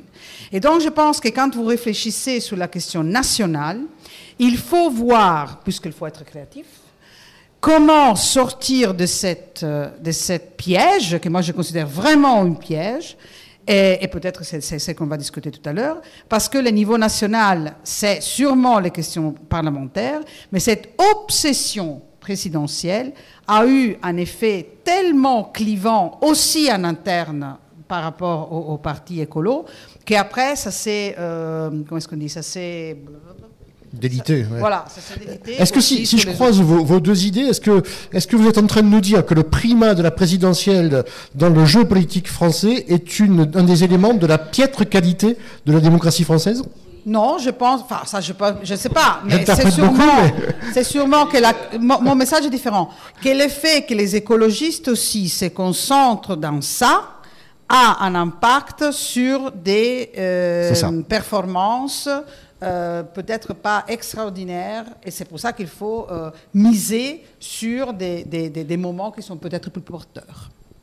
Jérôme. non, mais je suis absolument d'accord avec ça, sauf que c'est une réalité. Bon, alors, soit on s'inscrit dans cette réalité et, on essaye euh, euh, d'y arriver, euh, mais si on, si on nie cette réalité de la présidentielle et, des, schémas qui, en effet, moi je suis d'accord, qui, sont d'assez lourds handicaps, mais, mais qui, qui imposent la présidentielle, bah, en effet, on passe à côté. Voilà. Donc, euh, donc c'est une réalité. Euh, moi, je suis d'accord sur le. Et 2017 le prouve, puisque Jadot n'était pas, euh, pas allé jusqu'au bout de sa candidature, et, on a bien vu qu'il n'a pas rebondi ni aux législatives. Voilà, c'est une réalité d'un système français où les présidentielles est totalement structurant du jeu politique et du quinquennat. Bon, on peut le regretter, je suis le premier à le regretter, je préférais qu'on ait une démocratie parlementaire, je préférais, etc., plein de choses. Enfin, c'est une réalité, et tant qu'elle n'est pas changée, ben, il faut bien euh, s'y affronter, parce que sans ça, euh, on n'a aucune chance pour le coup euh, d'y parvenir. Alors, quelques, quelques orientations. Alors, pour, vous donner notre démarche, d'abord, on n'est pas tous d'accord au sein du groupe de travail, et, et, il n'était pas question pour nous de donner la clé, de savoir ce qu'il faudrait faire, etc. on n'était pas tous d'accord. En plus, je ne suis pas sûr qu'il y ait une clé comme ça qui, se, qui puisse se, se, se donner. Euh, et en particulier sur l'éternel débat, euh, est-ce qu'il faut que l'écologie euh, nourrisse les grands partis ou est-ce qu'il faut que l'écologie soit portée par un parti spécifique Vous avez vu que c'est un débat qu'on ne tranche pas dans la note. volontairement, parce que, y compris, je pense, les membres du groupe ne seraient pas forcément d'accord, peut-être, sur la, façon de trancher ces aspects-là en revanche, il y a toute une série de choses qui nous paraissent absolument décisives euh, et qui, en tout cas, à notre avis, euh, sont, au moins des conditions euh, qui permettent de savoir si on est sur le bon chemin ou pas. Et, si ces conditions ne sont pas respectées, nous, semble-t-il, on n'est pas tout à fait sur le bon chemin. Alors, la, première, qui est une banalité, je m'en excuse, parce que tout le monde dit ça, mais, c'est qu'enfin, le fond et les débats de fond passent avant les courses de personnes.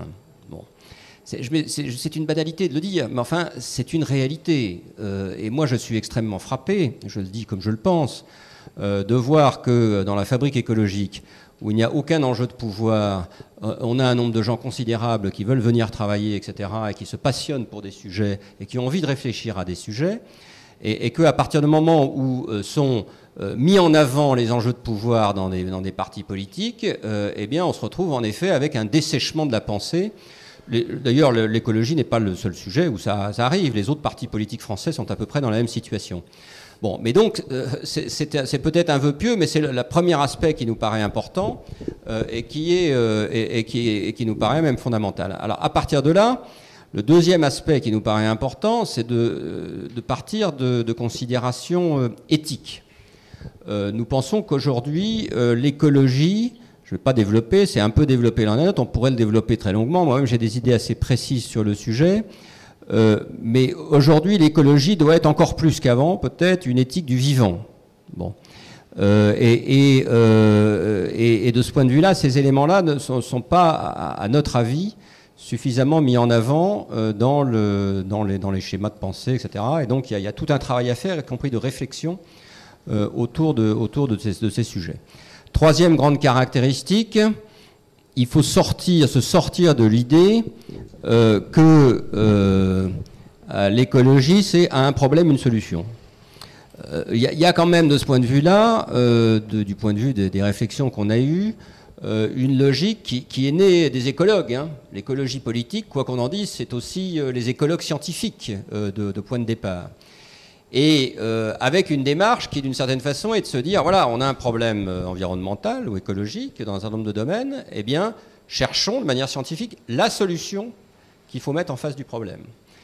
on est, on est nombreux à considérer que faut et que, souvent, quand on regarde les différents sujets les uns après les autres, on pourrait prendre quelques exemples, mais c'est souvent en effet la logique qui est, mise en œuvre sans comprendre que parfois il y a des solutions, qu'il y a des contradictions, qu'il reste des contradictions nombreuses entre l'écologique, le social et l'environnemental, et que la vraie question, euh, c'est de trouver des bonnes solutions qui arrivent à surmonter euh, ces contradictions qui subsistent dans un certain nombre de domaines nombreux, encore une fois.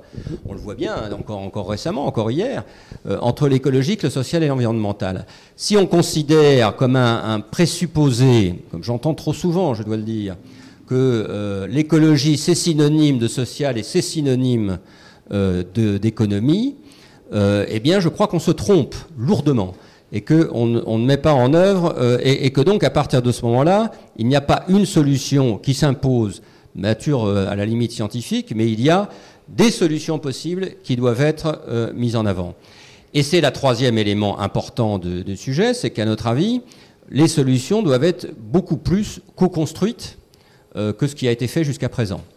Euh, certes, on peut, on peut le voir, euh, là aussi, on, a, on peut avoir un certain nombre d'idées sur ce sujet, de la façon de faire, mais on voit bien qu'il y a aujourd'hui toute une série de gens absolument passionnés, et nous aussi on en est un peu le témoin ici, passionnés par la co-construction de solutions écologiques, mais on doit bien avoir cette démarche de co-construction et pas simplement une démarche descendante. Voilà le bon programme, vous n'avez qu'à voter, et puis on se battra pour l'appliquer.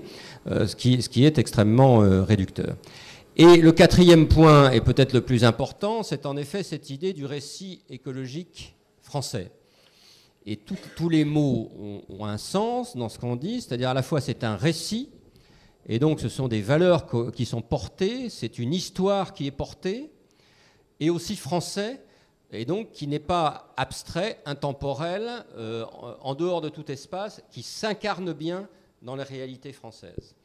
Et parfois, on a, on a je pense, trop souvent l'impression, dans la démarche, y compris programmatique, c'est pour ça que je pense qu'il y a vraiment un travail programmatique, y compris à faire euh, dans, le domaine de l'écologie, y compris programmatique, que, après tout, il y a une solution qui s'impose un peu partout dans le monde euh, et, qu'il faut, euh, il faut la taxe carbone partout dans le monde, voilà, il faut je ne sais pas quoi, il faut sortir du nucléaire partout dans le monde, il faut, etc., etc., etc. Je pourrais prendre 25 000 exemples. Euh, non, non, il y a un récit écologique français qui doit être construit, qui doit partir de l'histoire de la société française, de ses caractéristiques, euh, et qui doit être construit avec évidemment euh, la population. c'est, pour gagner la présidentielle, il faut un récit. On ne peut pas en rester un catalogue de propositions. C'est très clair.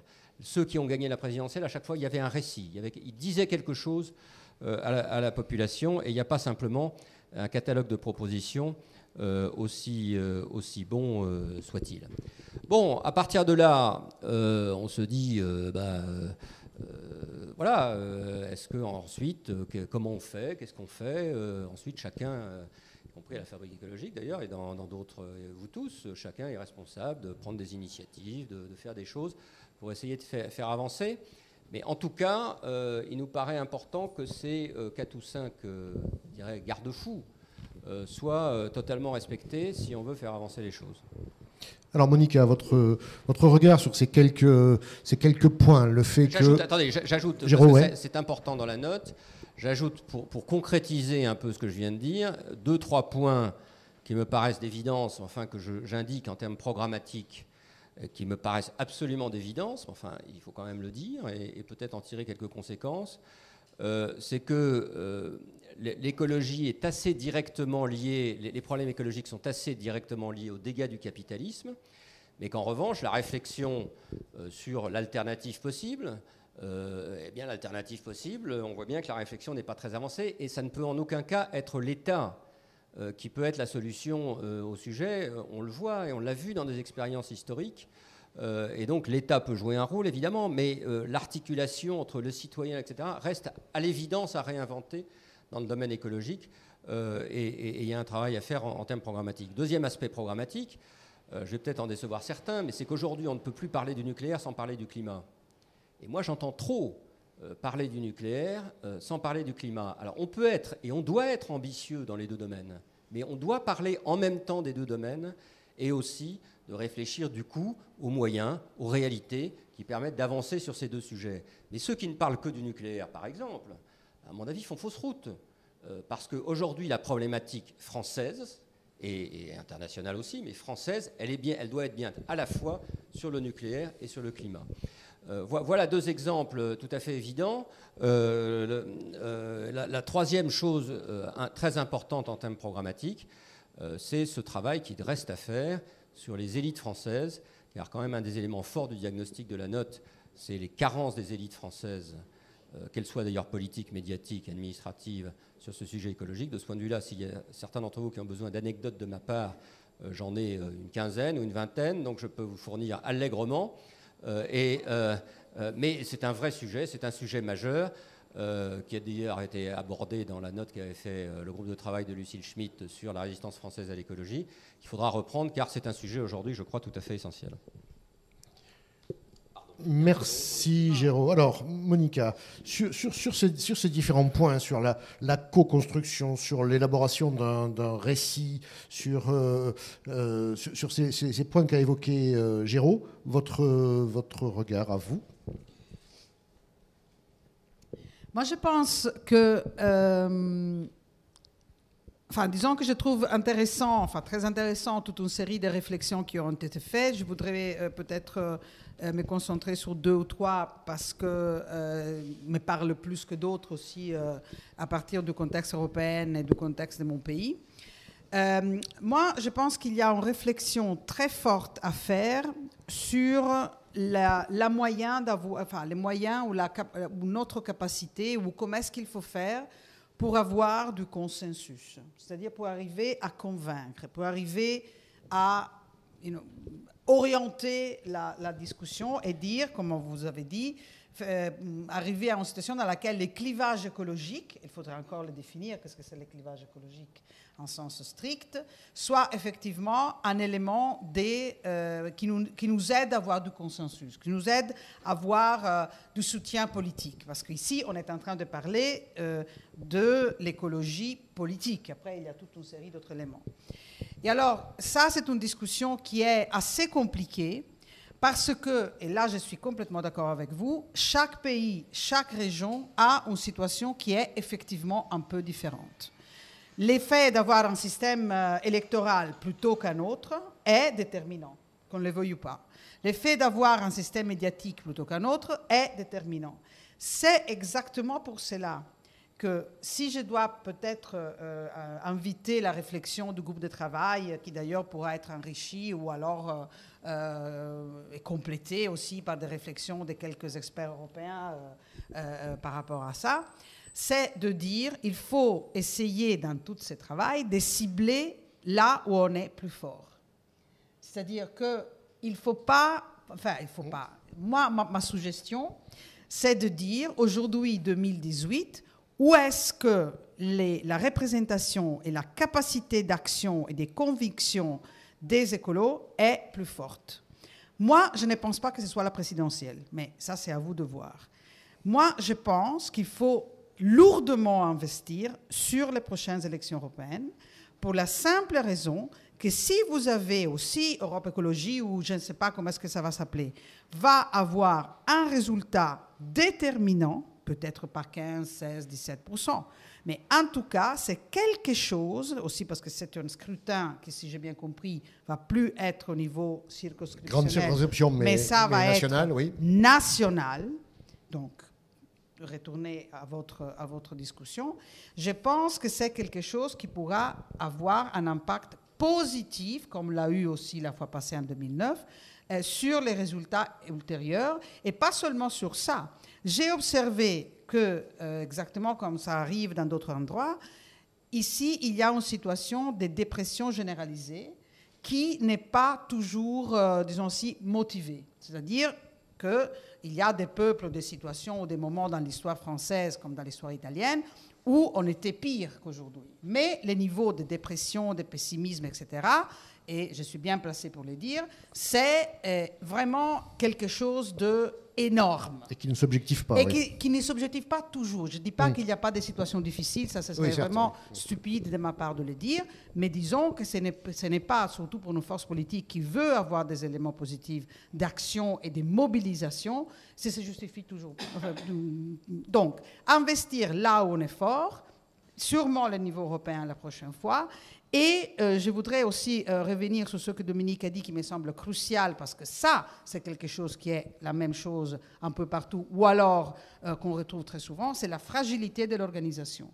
Et la concentration des discussions sur des enjeux ou sur des leaderships nationaux est quelque chose qui a à voir avec ce que, ce que peut-être vous avez dit, la question des élites.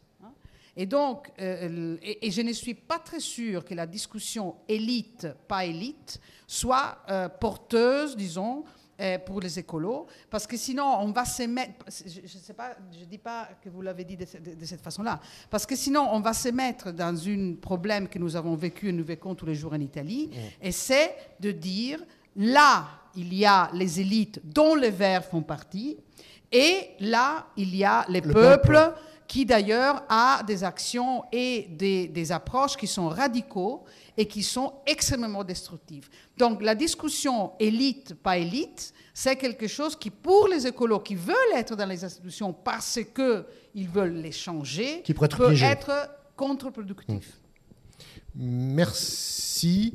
Euh, oui, Jean-Pierre.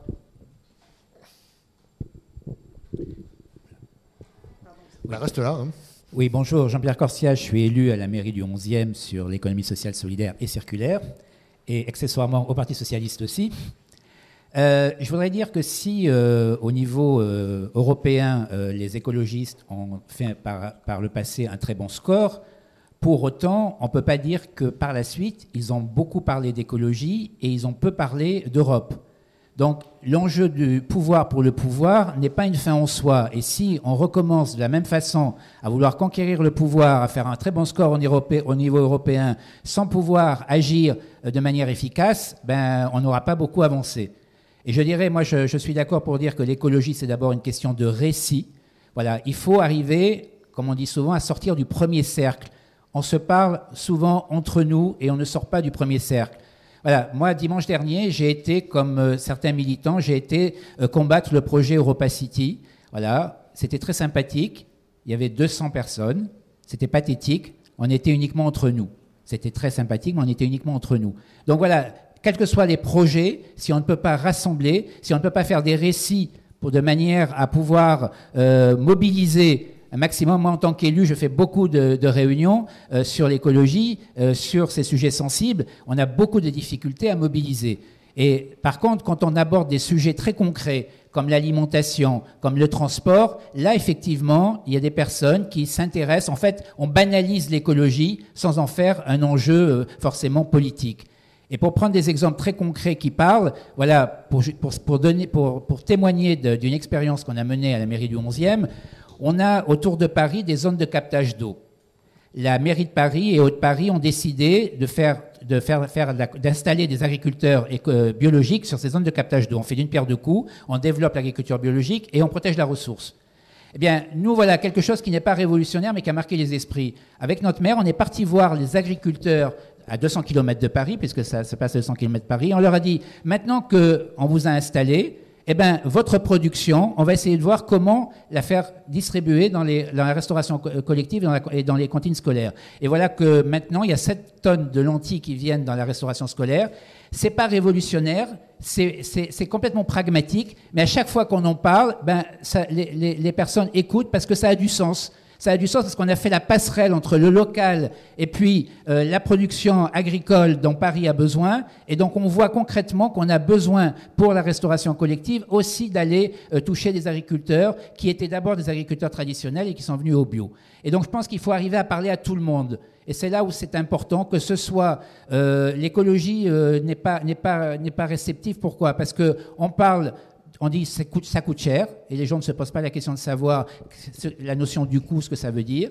On dit euh, ça détruit des emplois, et en même temps, les gens ne se rendent pas compte qu'il faut détruire des emplois pour en créer d'autres. Et donc, il faut être capable de tenir tous les discours, de dire que pour la transition écologique, il faut détruire des emplois, mais il faut en créer d'autres, et qu'il faut de l'accompagnement. Et voilà, il faut, il faut arriver à parler à tout le monde. Et, là, c'est un sacré challenge parce que c'est pas facile de parler à tout le monde en même temps.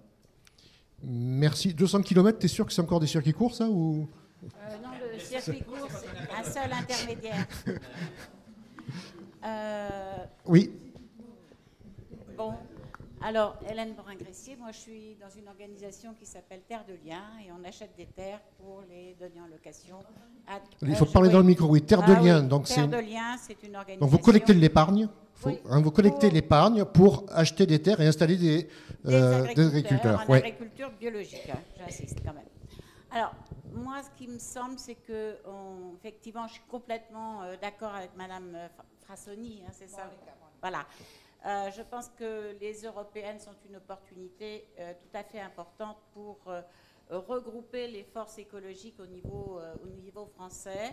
je dirais d'autant, et je pense que l'évolution actuelle, on le voit avec la loi agriculture, de, des, des, de la tendance écologique ou sensible à l'écologie au sein du, de la République en marche pourrait permettre quand même un un remodèlement, un remodelage plutôt, excusez-moi, euh, de, euh, de, ce champ politique. Et, moi, ça fait un moment que je pense que euh, Macron fait, a fait du rattrapage sur un certain nombre de sujets. Et en fait, il, fait, il, rattrape ce qu'il y avait dans la commission Attali, hein, mais que sur les sujets nouveaux, il n'est pas très au point. Et que. C'est votre définition du nouveau monde oui, c'est la mienne. et que donc, euh, en fait, euh, là, on voit déjà que ça, ça, ça, se, ça se crispe sur euh, les sujets, glyphosate, les poules, etc., y compris au, au, sein de la République en marche, et que donc il y aura probablement l'opportunité d'une recomposition, et que cette recomposition, ben, on ne sait pas de quoi elle sera faite, mais que je pense qu'il y a une vraie opportunité. La stratégie, c'est de semer la zizanie chez l'adversaire, c'est ça. Euh, Dominique, Dominique Voinet. Euh, merci beaucoup. Euh, c'est toujours intéressant d'écouter Monica critiquer la place extravagante que prend l'élection présidentielle dans la vie politique française. Elle a bien raison, c'est vrai qu'on sourit de nous dans le monde entier. Euh, mais je crois que ça illustre, au fond, une façon bien française de raisonner, de considérer que le changement peut venir que d'en haut, ne peut qu'être impulsé par l'État. C'est-à-dire que euh, globalement, et malgré 30 euh, ans de décentralisation, 40 ans, 50 ans, on ne fait pas confiance aux initiatives civiques. On ne fait pas confiance à l'organisation de la société civile. Et si je, partage le souci de, Géraud, qui plaide euh, pour le fait que l'État ne peut pas tout, qu'il ne faut pas trop attendre de lui et, faire confiance à la société civile, moi je constate que l'État peut bloquer beaucoup, peut torpiller beaucoup d'initiatives, peut ruiner des efforts euh, considérables euh, déployés par les citoyens. C'est le cas en ce moment avec les questions alimentaires. Moi, j'ai animé l'atelier des États généraux de l'alimentation qui était consacré à l'alimentation favorable à la santé. Il n'a pas été conflictuel cet atelier tous les syndicats agricoles, y compris la coordination rurale ou la FNSEA, tous les transformateurs, tous les distributeurs, tous les industriels euh, partageaient des orientations avec les écolos et les consommateurs qui nous ont permis de sortir une cinquantaine de propositions de façon presque consensuelle. Et pourquoi? Pas parce qu'ils sont devenus écolos, mais parce qu'ils savent que ça correspond à une attente profonde dans la société, qu'ils sont allés trop loin et ils s'attendaient à ce que l'État leur demande de faire des efforts à ce que ce qui avait été annoncé dans le cadre des États généraux se traduise dans la loi. Et je peux vous dire qu'ils ont rigolé, hein, soulagés. Ah ben, on ne nous demande rien, ben, tant mieux. Hein, après tout, euh, euh, continuons comme toujours. Mais euh, une bonne partie des gens qui ont participé de bonne foi, y compris dans le monde de l'industrie, qui ont posé sur la table leurs engagements, se sont sentis totalement couillonnés, totalement floués par ce qui est en train de se passer. Voilà. Et donc, moi, je pense que l'État a comme un rôle, c'est d'être au moins à l'écoute des citoyens et, de, mettre en place le cadre qui rend possible ces nouvelles expérimentations.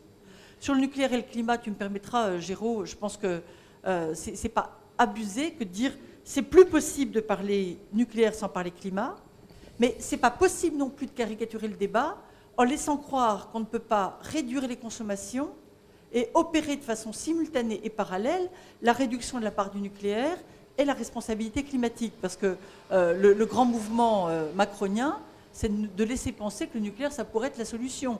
On pense en avoir fini depuis 30 ans, mais ça revient. J'ai bien dit, je, précise, hein, je le reprécise, j'ai bien dit qu'on pouvait et qu'il fallait être ambitieux sur les sujets, sur les deux sujets. Mais, mais simplement, je constate qu'il y a un certain nombre de gens qui ne parlent que d'un sujet. Voilà. Oui. Oui, bonjour. Euh, merci pour cet échange euh, tout à fait intéressant. Je suis Dorothée Broès. Moi, je, je travaille depuis 15 ans dans le débat public, mais sur les technologies. Et ce que je voudrais juste pointer ce soir, c'est le fait que, euh, peut-être que ça apparaît dans la note, mais je ne l'ai pas vu, c'est qu'il y a peut-être eu, depuis pas mal d'années, une tension non révélée entre une certaine fascination pour les technologies du Parti socialiste, puisque euh, c'est lui qui tient les rênes de l'Office parlementaire des choix scientifiques et techniques depuis 15 euh, ans, euh, et que jamais... Ça va, être, moins vrai, là, non? Comment? Ça va être moins vrai, là, depuis quelque temps. Ça, oui, non, mais simplement, il peut y avoir une certaine ambivalence quand on est écologiste et proche du Parti socialiste qui est techno-fasciné. Et c'est ce point-là que je voudrais juste. C'est la question du progressisme que vous pas que Oui, parce que je suis sensible à, ce que vient de dire euh, Monica euh, euh, de manière très très forte sur l'importance du débat public. Et c'est ce que dit la note. L'écologie doit être montrée comme moderne et, doit être montrée comme un élément de progrès. oui, alors c'est quoi le progrès? Enfin, ben alors, ben ma question, c'est euh, quand on veut bien interroger les technologies de manière euh, complexe, on ne peut pas être de, euh, manière caricaturale pour, contre des technologies. C'est beaucoup plus subtil. Et ça rejoint ce que vous disiez sur ces espèces d'épouvantails qui ont pu être mis en avant, qui d'une certaine façon peuvent faire plaisir aux adhérents, mais ne peuvent pas correspondre aux votants.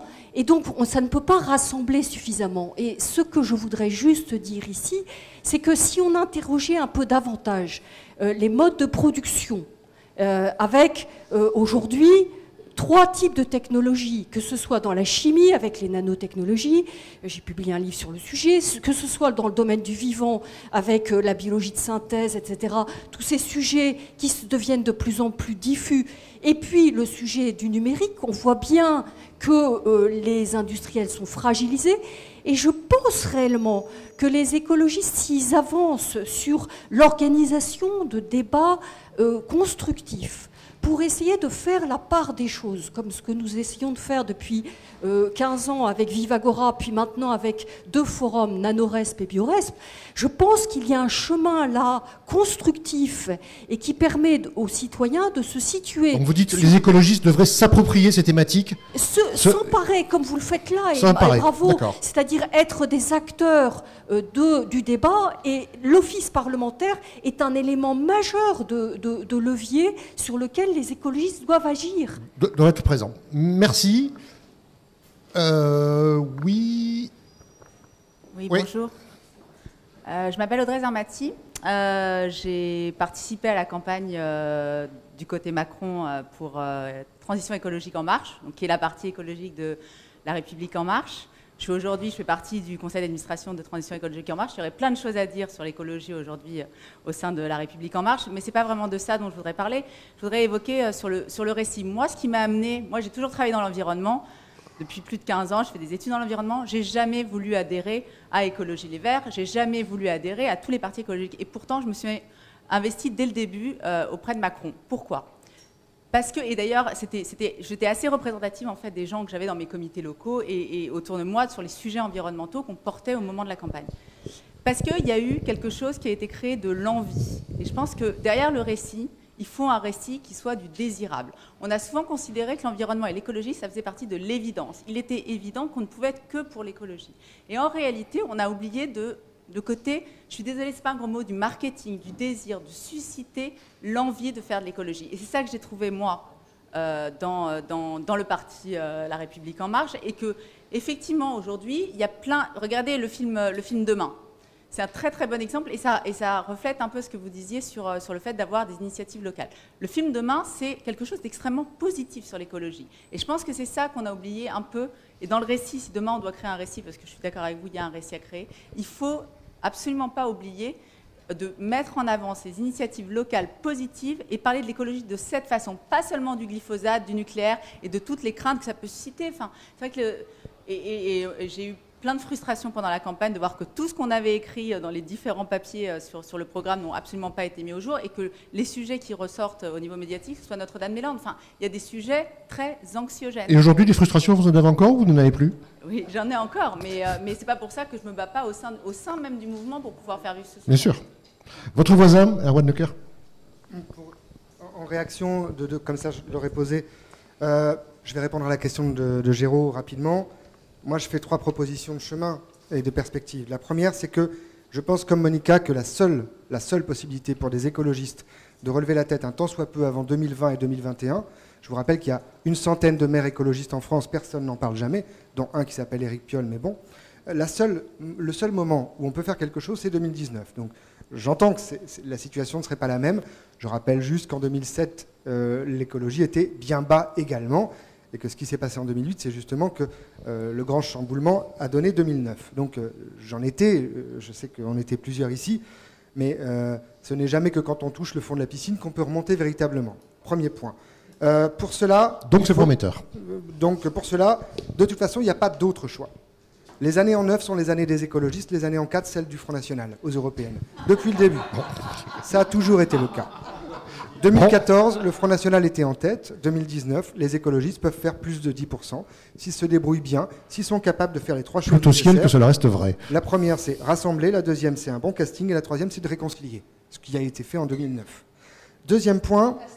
Réconcilier, Casting, rassembler, réconcilier. réconcilier. ça va dans le sens de, ce qu'a dit votre voisine. Exactement, c'est la raison pour laquelle euh, je mets mon intervention maintenant. Deuxième point, il y a la nécessité d'un mouvement. Enfin, de quelque chose qui soit capable de ne plus s'appeler le petit parti, le EELV, le copier-coller de. Je rappelle que les Verts comme EELV, c'est des copier-coller. Hein. C'est à chaque fois des copier-coller de deux choses dont on ne sait pas choisir l'une par rapport à l'autre. Euh, donc il y a potentiellement un mouvement. On sait en ce moment que plusieurs personnes sont en train d'en créer, les uns et les autres, ici et là. Il y a des choses qui, qui émergent, le rêve, le ceci, le cela.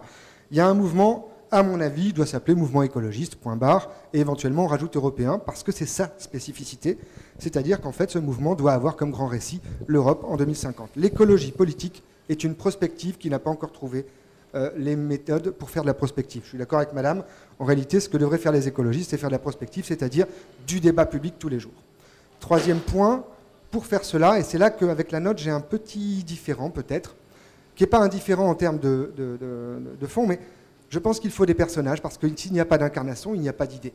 Point. Et ça a toujours été le problème des écologistes. C'est qu'à chaque fois qu'ils ont voulu incarner, ils ont incarné euh, d'une certaine façon en, entre guillemets, en, se bagarrant pour l'incarnation. Dominique Vonnet a été une très bonne ministre, a été une très bonne chef de parti, mais il a à chaque fois fallu qu'elle fasse contre quelqu'un d'autre. Je le dis, enfin, on en est peut-être, on aurait pu en discuter euh, euh, plusieurs fois. Ça a été la même chose. Regardez avec Nicolas Hulot et, Eva Joly, ça a été la même chose à chaque fois, c'est-à-dire, en fait, ils n'arrivent pas à incarner sans s'opposer. Et c'est un vrai problème parce qu'en fait, ce que les gens dans les groupes Cali qu'on a fait les uns et les autres depuis des années disent, les écolos, en fait, je vote pas pour eux parce qu'eux-mêmes sont pas capables d'être ensemble. Donc je ne vais pas me demander d'être avec eux, puisque déjà, ils, se bagarrent sans arrêt. Et donc, pour incarner une écologie qui se bat, qui pèse, c'est-à-dire qui soit puissante. Et je suis d'accord avec ce qui a été dit tout à l'heure, ce qui manque à l'écologie depuis 40 ans, c'est une forme de puissance. Ce n'est pas le pouvoir, c'est la puissance. C'est deux choses différentes en sciences politiques. La puissance, ben, par exemple, euh, sur des enjeux précis. Et je vais vous citer une série de personnalités qui font déjà tout ça, là où ils sont. Cyril Dion, Delphine Bateau, Nicolas Hulot, Dominique Voynet, Pierre Rabhi, Éric Piolle, Patrick Vivray, Jérôme Guibert, Yannick Jadot, Pascal Canfin, Marie-Christine Mandin. J'arrête là, j'en connais encore une dizaine, une quinzaine. Il y a des incarnations thématiques qui existent. Ces personnes ne se retrouvent jamais, ou en tout cas, sauf dans des cénacles comme ici. Et c'est vraiment dommage parce que si les gens dehors savaient que ces gens peuvent se parler, peuvent créer quelque chose ensemble, et donc là-dedans, il y a des vieilles gloires et des nouvelles valeurs. Il y a Cyril Dion, il y a Delphine Bateau, il y a d'autres personnes qui sont en émergence. Et puis, non, non, mais je ne parlais pas pour toi, Dominique, bien entendu. Et enfin, si vous voulez des récits, il y en a plein qui existent. Moi, je travaille avec des gens qui font des récits. Le colibri de Pierre Rabhi, c'est un récit. C'est évidemment un récit majeur. Si les écologistes ne le reprennent pas au, saut du lit, c'est qu'ils ont un problème. Le rêve qui est en train de se créer avec les véganes et la cause animale, c'est un récit complet, global, c'est une vision du monde. Demain, de Cyril Dion, ça a été cité, qui est un ami, l'Institut des futurs souhaitables avec Mathieu Baudin et ses 300 conspirateurs positifs, c'est des récits tous les jours. On en fait sans arrêt. Grenoble avec Éric Piolle, Los Angeles avec euh, son maire euh, qui fait reconnaître euh, les choses à l'UNESCO. L'Europe est un récit. Je rappelle que les Verts sont les seuls à avoir un parti vert européen constitué. Le monde est un récit. Je rappelle que les Verts sont les seuls à avoir un parti mondial constitué. Enfin, Vandana Shiva et la Jai Jagat 2020 n'attendent que un, peu de, considération de la part des écologistes européens pour venir faire une euh, marche qui se finirait à Genève devant l'ONU. Et le glyphosate, les vaccins, la santé, la vie, tout ça, c'est le récit écologiste qui a été, en effet, je suis d'accord avec Géraud, largement abandonné. Donc, je pense qu'il ne manque pas de récit. Il manque éventuellement de mise en forme, un tant soit peu constitué de façon, euh, avec un bon casting, avec un bon récit, une bonne façon de le raconter, qui manque encore aux écologistes. C'est ce que, par exemple, Cyril Dion sait très bien faire, et c'est sa force. Il sait raconter une histoire, et c'est ce qu'il fait, c'est ce qui fait qu'il est devant, et c'est ce qu'il fait aussi qu'il n'a jamais voulu voir les écolos de trop près. Je vous remercie. Merci. Oui, euh, il nous reste 5-6 minutes pour des interventions, donc on va faire, euh, là encore, je vais vous demander de faire bref pour que tout le monde puisse s'exprimer. Bref, j'ai pris quelques notes pour essayer justement d'être synthétique. Merci. Donc euh, oui, je rebondis sur le, grand récit dont tout le monde semble souligner la nécessité. Alors pardon, je ne me suis pas présenté, Olivier Collot, citoyen, ancien élu, enfin peu importe. Euh, l'écologie est toujours euh, renvoyée à sa dimension transversale, en fait, ça a été dit déjà, bien sûr, tout le monde le sait, mais c'est une, une, force, mais c'est surtout une faiblesse. Et donc ça rejoint la nécessité d'un grand récit, d'une puissance, ça vient d'être dit. Alors, moi, ce que j'attendrais de, de, ce grand récit, c'est que il devrait renvoyer dos à dos les deux grandes idéologies du siècle passé, c'est-à-dire le libéralisme, le capitalisme, maintenant on l'appelle le libéralisme, et le communisme ou socialisme, appelez-le comme vous voulez. Ce que j'attendrais, c'est que l'écologie assume aujourd'hui une confrontation avec le système libéral actuel. Pour moi, c'est ça qui manque, très clairement. Euh, le système libéral, pour moi, c'est incarné par M. Macron. Alors, il y a des écolos, euh, je viens de l'apprendre chez M. Macron, mais je ne le voyais pas jusqu'à présent. Parce que bah, l'écologie. C'est très bien, on, progresse. Parce que l'écologie, pour moi, c'est toutes les solidarités, hein, tout azimut, entre les citoyens, euh, avec la biosphère et même avec les générations futures. Et ça, c'est pas le, libéralisme. Et parce que l'écologie, c'est aussi la sobriété et pas la croissance. Et ça, c'est pas le libéralisme. Et aussi parce que l'écologie, si vous voulez, euh, c'est le produire et euh, consommer local. Et c'est pas l'extension du commerce international. Donc, c'est pas le libéralisme. Et donc, en fait, ce qui nous manque, c'est que l'écologie se transforme en, devienne une idéologie, une vraie. Et donc, euh, j'insiste, alors, juste un mot rapide, euh, ça veut dire que ce n'est pas toujours commenter l'actualité, ça peut être ouvrir de nouveaux fronts. Euh, on parlait d'une réflexion nécessaire. Ben, quand est-ce qu'on dit, quand est-ce qu'on diminue le, je sais pas, par, exemple, le transport aérien? Quand est-ce qu'on diminue le transport automobile? Plutôt que de comment dire, que tout le monde se réjouisse qu'il y ait des voitures autonomes et tout ça, ben, je ne suis pas sûr que du point de vue écologique, ça soit d'un grand bénéfice, par exemple. C'est un exemple. Donc pour conclure, euh, ce que je souhaiterais, c'est que le libéralisme vienne vraiment en front contre le libéralisme et ne laisse pas ce rôle à ce qu'on appelle en France l'extrême gauche. Voilà. Et qu'on se démarque de l'extrême gauche. Ça ne veut pas dire qu'il peut y avoir des passerelles, mais on voit clairement qu'il y a nécessité de se démarquer et de créer quelque chose de nouveau. Et je termine, parce qu'il y a évidemment dans notre population une attente. Et moi, je vois cette attente dans la résignation qu'il y a face à un certain nombre de mesures qui sont prises aujourd'hui en France. Il y a une résignation parce qu'on pense qu'il n'y a pas d'alternative. Donc l'écologie, c'est cette alternative, il faut l'inventer. Merci Olivier. Alors euh, oui, on va remonter euh, doucement. Euh, oui. Serge Defaille, je voudrais dire que je souscris tout à fait à ce qu'a dit notre amie parlementaire italienne. La grande erreur des écologistes, à mon avis, a été de se focaliser non seulement sur la présidentielle, mais sur l'échelon, sur l'échelon national, contrairement à ce que pense M. Je pense que quand on regarde ce qu'ont fait les, écologistes et les élus écologistes depuis, depuis 30 ans, ils ont été extrêmement efficaces au Parlement européen. Ils ont d'ailleurs beaucoup évolué au contact de leurs collègues allemands, italiens, belges, scandinaves. On voit par exemple une trajectoire comme celle de José Bové qui est très très positive. Bon, quelqu'un qui était un peu radical est devenu pragmatique, efficace, un homme de dossier, un homme qui fait avancer, avancer les choses. Les écologistes ont été très très efficaces au niveau des conseils régionaux, même quand ils étaient dans l'opposition.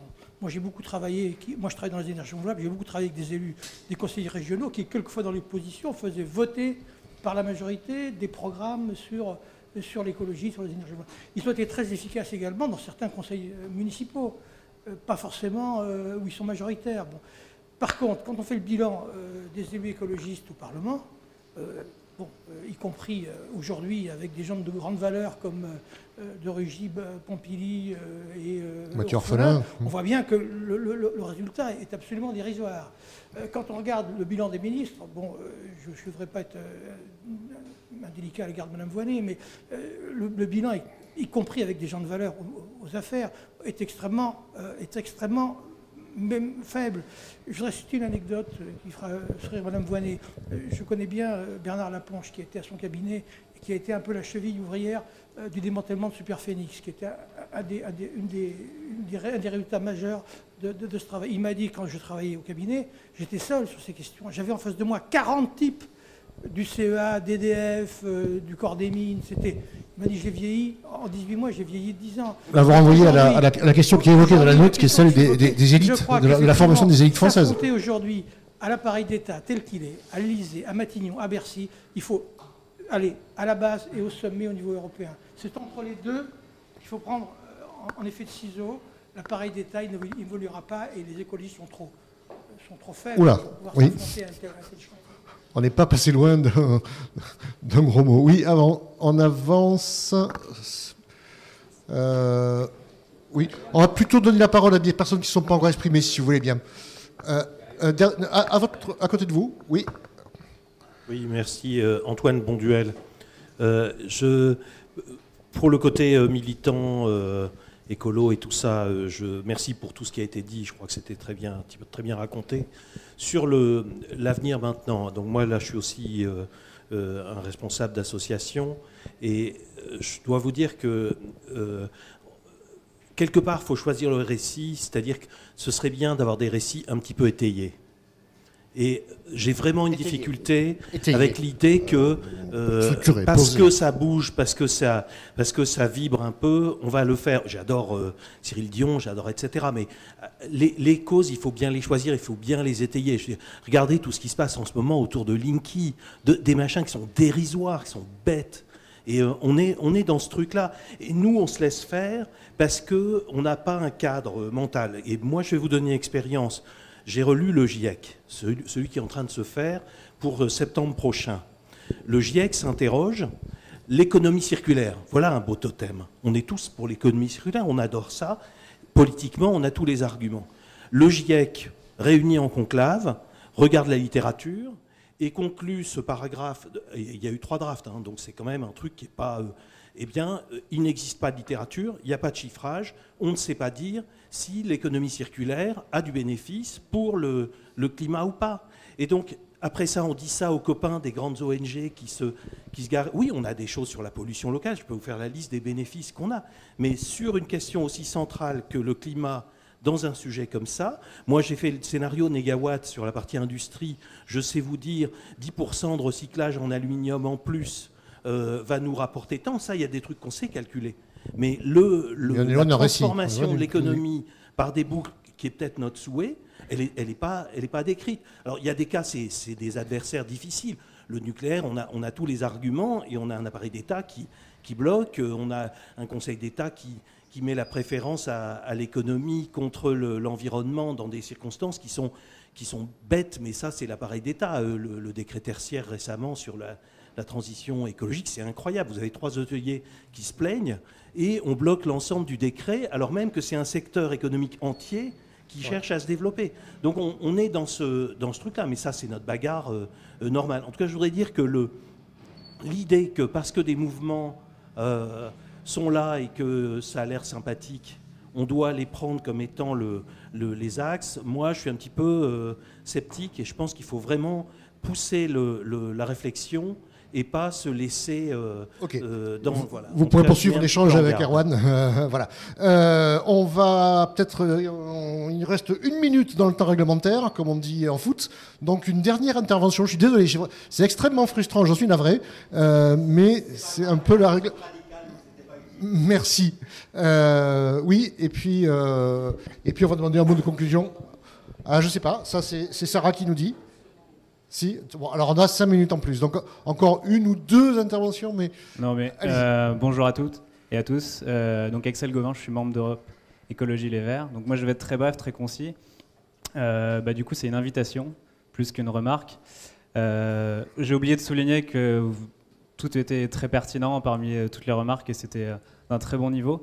Mais une invitation, du coup, bah, à, bah, venir changer euh, l'organisation à laquelle je participe. Venez jouer avec nous, c'est ça que vous nous dites. Bah, venez transformer, en fait, venez transformer. Puisque vous êtes si malin, venez nous montrer. C'est ça Bah, c'est un petit peu ça. C'est venez mettre votre graine aussi, parce que moi, enfin, j'étais un petit peu comme vous. Je, c'était de la merde, quoi. Je trouvais que c'était de la merde, c'était, c'était mal foutu, il y avait énormément d'ego, de, de, crispation de personnalité, etc. Mais il va, enfin, j'ai. Et quand on s'approche, on se rend compte que c'est ce que disait Lucille Schmitt, c'est extrêmement difficile. C'est extrêmement difficile, mais enfin, faut venir mettre les mains justement dans le cambouis. Euh, il faut venir se taper les marchés, il faut venir se taper les tracts, etc. Il faut, faut, venir mettre sa graine. Et justement, là, on est dans une phase, euh, la phase des assises, où justement, on veut remodeler le parti, le transformer, que ce soit les modes d'adhésion, euh, les modes de, participation, etc., au, programme, donc aussi au fond. Et, donc, c'est le moment de. en tout cas, c'est une invitation que je vous fais à tous, de venir changer les choses avec moi. On a bien noté. Il y avait. Alors, madame, puis monsieur, et puis on, va arrêter là. Allez-y. Moi, je voudrais euh, parler de la proposition de, Géraud sur euh, le rapport aux élites, entre guillemets, et en particulier au, journalisme. Euh, parce que l'écologie, hors période particulière de campagne électorale est largement présente dans les médias. Euh, vous prenez, euh, vous suivez euh, sur un mois la télévision ou la presse écrite, vous la verrez quotidiennement. mais elle est présentée, et ça je rejoins Dominique Voinet, elle, elle, est présentée largement de façon très anxiogène. il va nous avérer malheur, on va tous mourir de de choses dramatiques. Et alors qu'effectivement, paradoxalement, euh, elle peut être joyeuse, elle peut être, enfin, l'écologie est aussi source de, de, propositions et de, et de solutions. Euh, euh, plus, facilement à mettre, à, mettre, en œuvre et qui ne nécessite pas forcément euh, qu'on va tous se serrer la ceinture et qu'on va marcher euh, pieds nus dans la rue. Et donc je pense qu'il y a, pour faire court, un travail à faire peut-être, et en particulier peut-être avec les écoles de journalisme, qui ont peu un, lien avec l'écologie j'en témoigne, euh, et qu'on pourrait peut-être euh, inventer une autre manière de présenter l'écologie euh, à ceux qui vont être en charge à un moment donné de faire des choix rédactionnels. Donc première action que vous proposez, c'est investissons, faisons campagne auprès du CFJ, de l'ESJ, enfin des, écoles de journalisme, des réseaux d'écoles de journalisme, pour apprendre aux jeunes journalistes à présenter de façon positive l'avenir écologique. Je vais conclure alors. Bah oui. Non, c'est juste, euh, je, rebondis d'ailleurs sur ce qui vient, ce qui vient d'être dit, euh, c'est qu'il y a un discours écologiste qui existe, hein, sauf que c'est un discours de la catastrophe. C'est le discours euh, de l'alerte. Alors, Dieu sait si l'alerte est légitime, si elle est nécessaire, mais on ne peut pas se contenter de l'alerte. Et là, changer de discours, ça va être très difficile parce que euh, l'écologie en général a cette image qui lui colle à la peau maintenant euh, d'être un peu des Cassandres, hein, des, gens qui apportent plutôt des mauvaises nouvelles. Hein.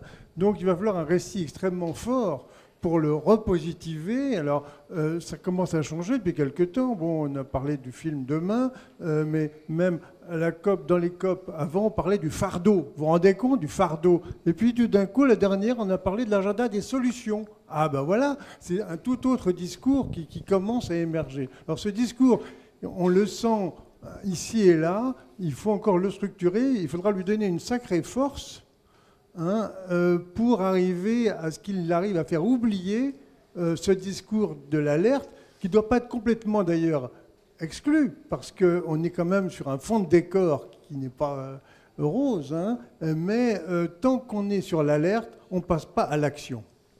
Donc, euh, si j'ai bien compris, il importe de passer d'un discours négatif et anxiogène à un discours positif et dynamisant. Et comme la seule qui était optimiste aujourd'hui, c'était vous, eh ben, c'était vous qui allez avoir le mot de la fin. Et euh, c'est à vous qu'on va donner la plume pour écrire ce récit positif. Voilà. Euh, Alors, moi, je voudrais euh, dire deux petites choses pour, je ne sais pas si pour conclure, mais disons pour. Euh, il faut conclure, oui. Conclure cette, cette, première, cette première étape de votre réflexion, qui, je suis sûre, sera utile aussi pour, pour moi. Alors, la première chose que je voudrais dire a à voir avec cette histoire de débat public. Euh, qui, je pense, qu'ils sont effectivement très importants. Je voudrais me lier encore une fois à la question de l'Europe. Euh, Monsieur Macron a euh, lancé ces fameux débats citoyens sur l'Europe avec un petit bémol, c'est-à-dire que c'est écrit exactement que tout ça ne va pas servir à lancer éventuellement une, euh, des propositions de changement de l'Union européenne. Donc, dans, la description de ça, c'est écrit sur la faillite. Parce que, comme très bien l'a dit Dominique, encore une fois, si tu fais participer les gens, et puis les personnes, les associations, etc., n'ont pas l'impression que ce qu'ils font avec la participation a un impact ou alors, ça pourrait aussi ne pas, pas être repris, mais il faut être expliqué, il faut que quand même ça laisse une, impression. Et donc, je pense vraiment que, que, dans la discussion de ce que les écologistes doivent faire, ce n'est pas seulement la participation ou la consultation, mais c'est l'exploration de comment est-ce que tout ça peut, peut, avoir un impact sur les décisions qui sont prises. Et je pense que là, c'est effectivement une autoroute de possibilités qui est offert aux écolos. Nous avons vu, et je vais revenir aussi à la question de la technologie, qu'en Italie, la question de la participation à travers l'Internet, donc euh, euh, euh, a été vraiment un leurre épouvantable, et qui, mais, mais, parce qu'il n'y a pas justement cet élément de lien entre la participation et des structures institutionnelles qui sont celles qui sont en place. Et donc, je pense que là aussi... C'est-à-dire que c'est cause toujours, quoi. C'est, ça occupe... Euh, c'est cause toujours d'un côté, ou alors, je cause et je veux détruire ce qu'il y a. Mmh. Et je pense que cette histoire de participer euh, aux élections ou alors avoir un impact sur ce qui se passe dans les institutions pour pouvoir les changer, c'est quand même un élément fondamental euh, de, notre, euh, de notre futur, de notre possibilité de succès. Dernière chose que je veux dire, moi je ne serais pas d'accord de mettre l'européen et les locales contre le national. moi je pense que l'idée c'est de faire les trois et euh, ce que je me suis permis de dire sur la question des, présidentielles, ce n'est pas tellement de dire vous n'allez pas y participer, mais il faudrait peut-être les prendre de façon plus relaxe et de les finaliser à, au niveau des Français, assez renforcé là où on, pourrait être fort. Donc je pense que c'est un petit peu euh, euh, la, question de, comment combiner tout ça, ce qui n'est pas facile. Mais en tout cas, merci parce que j'ai beaucoup appris. Donc vous êtes dans la stratégie, là, là-haut de il faut choisir son terrain. Euh, le terrain où on est fort. Merci beaucoup.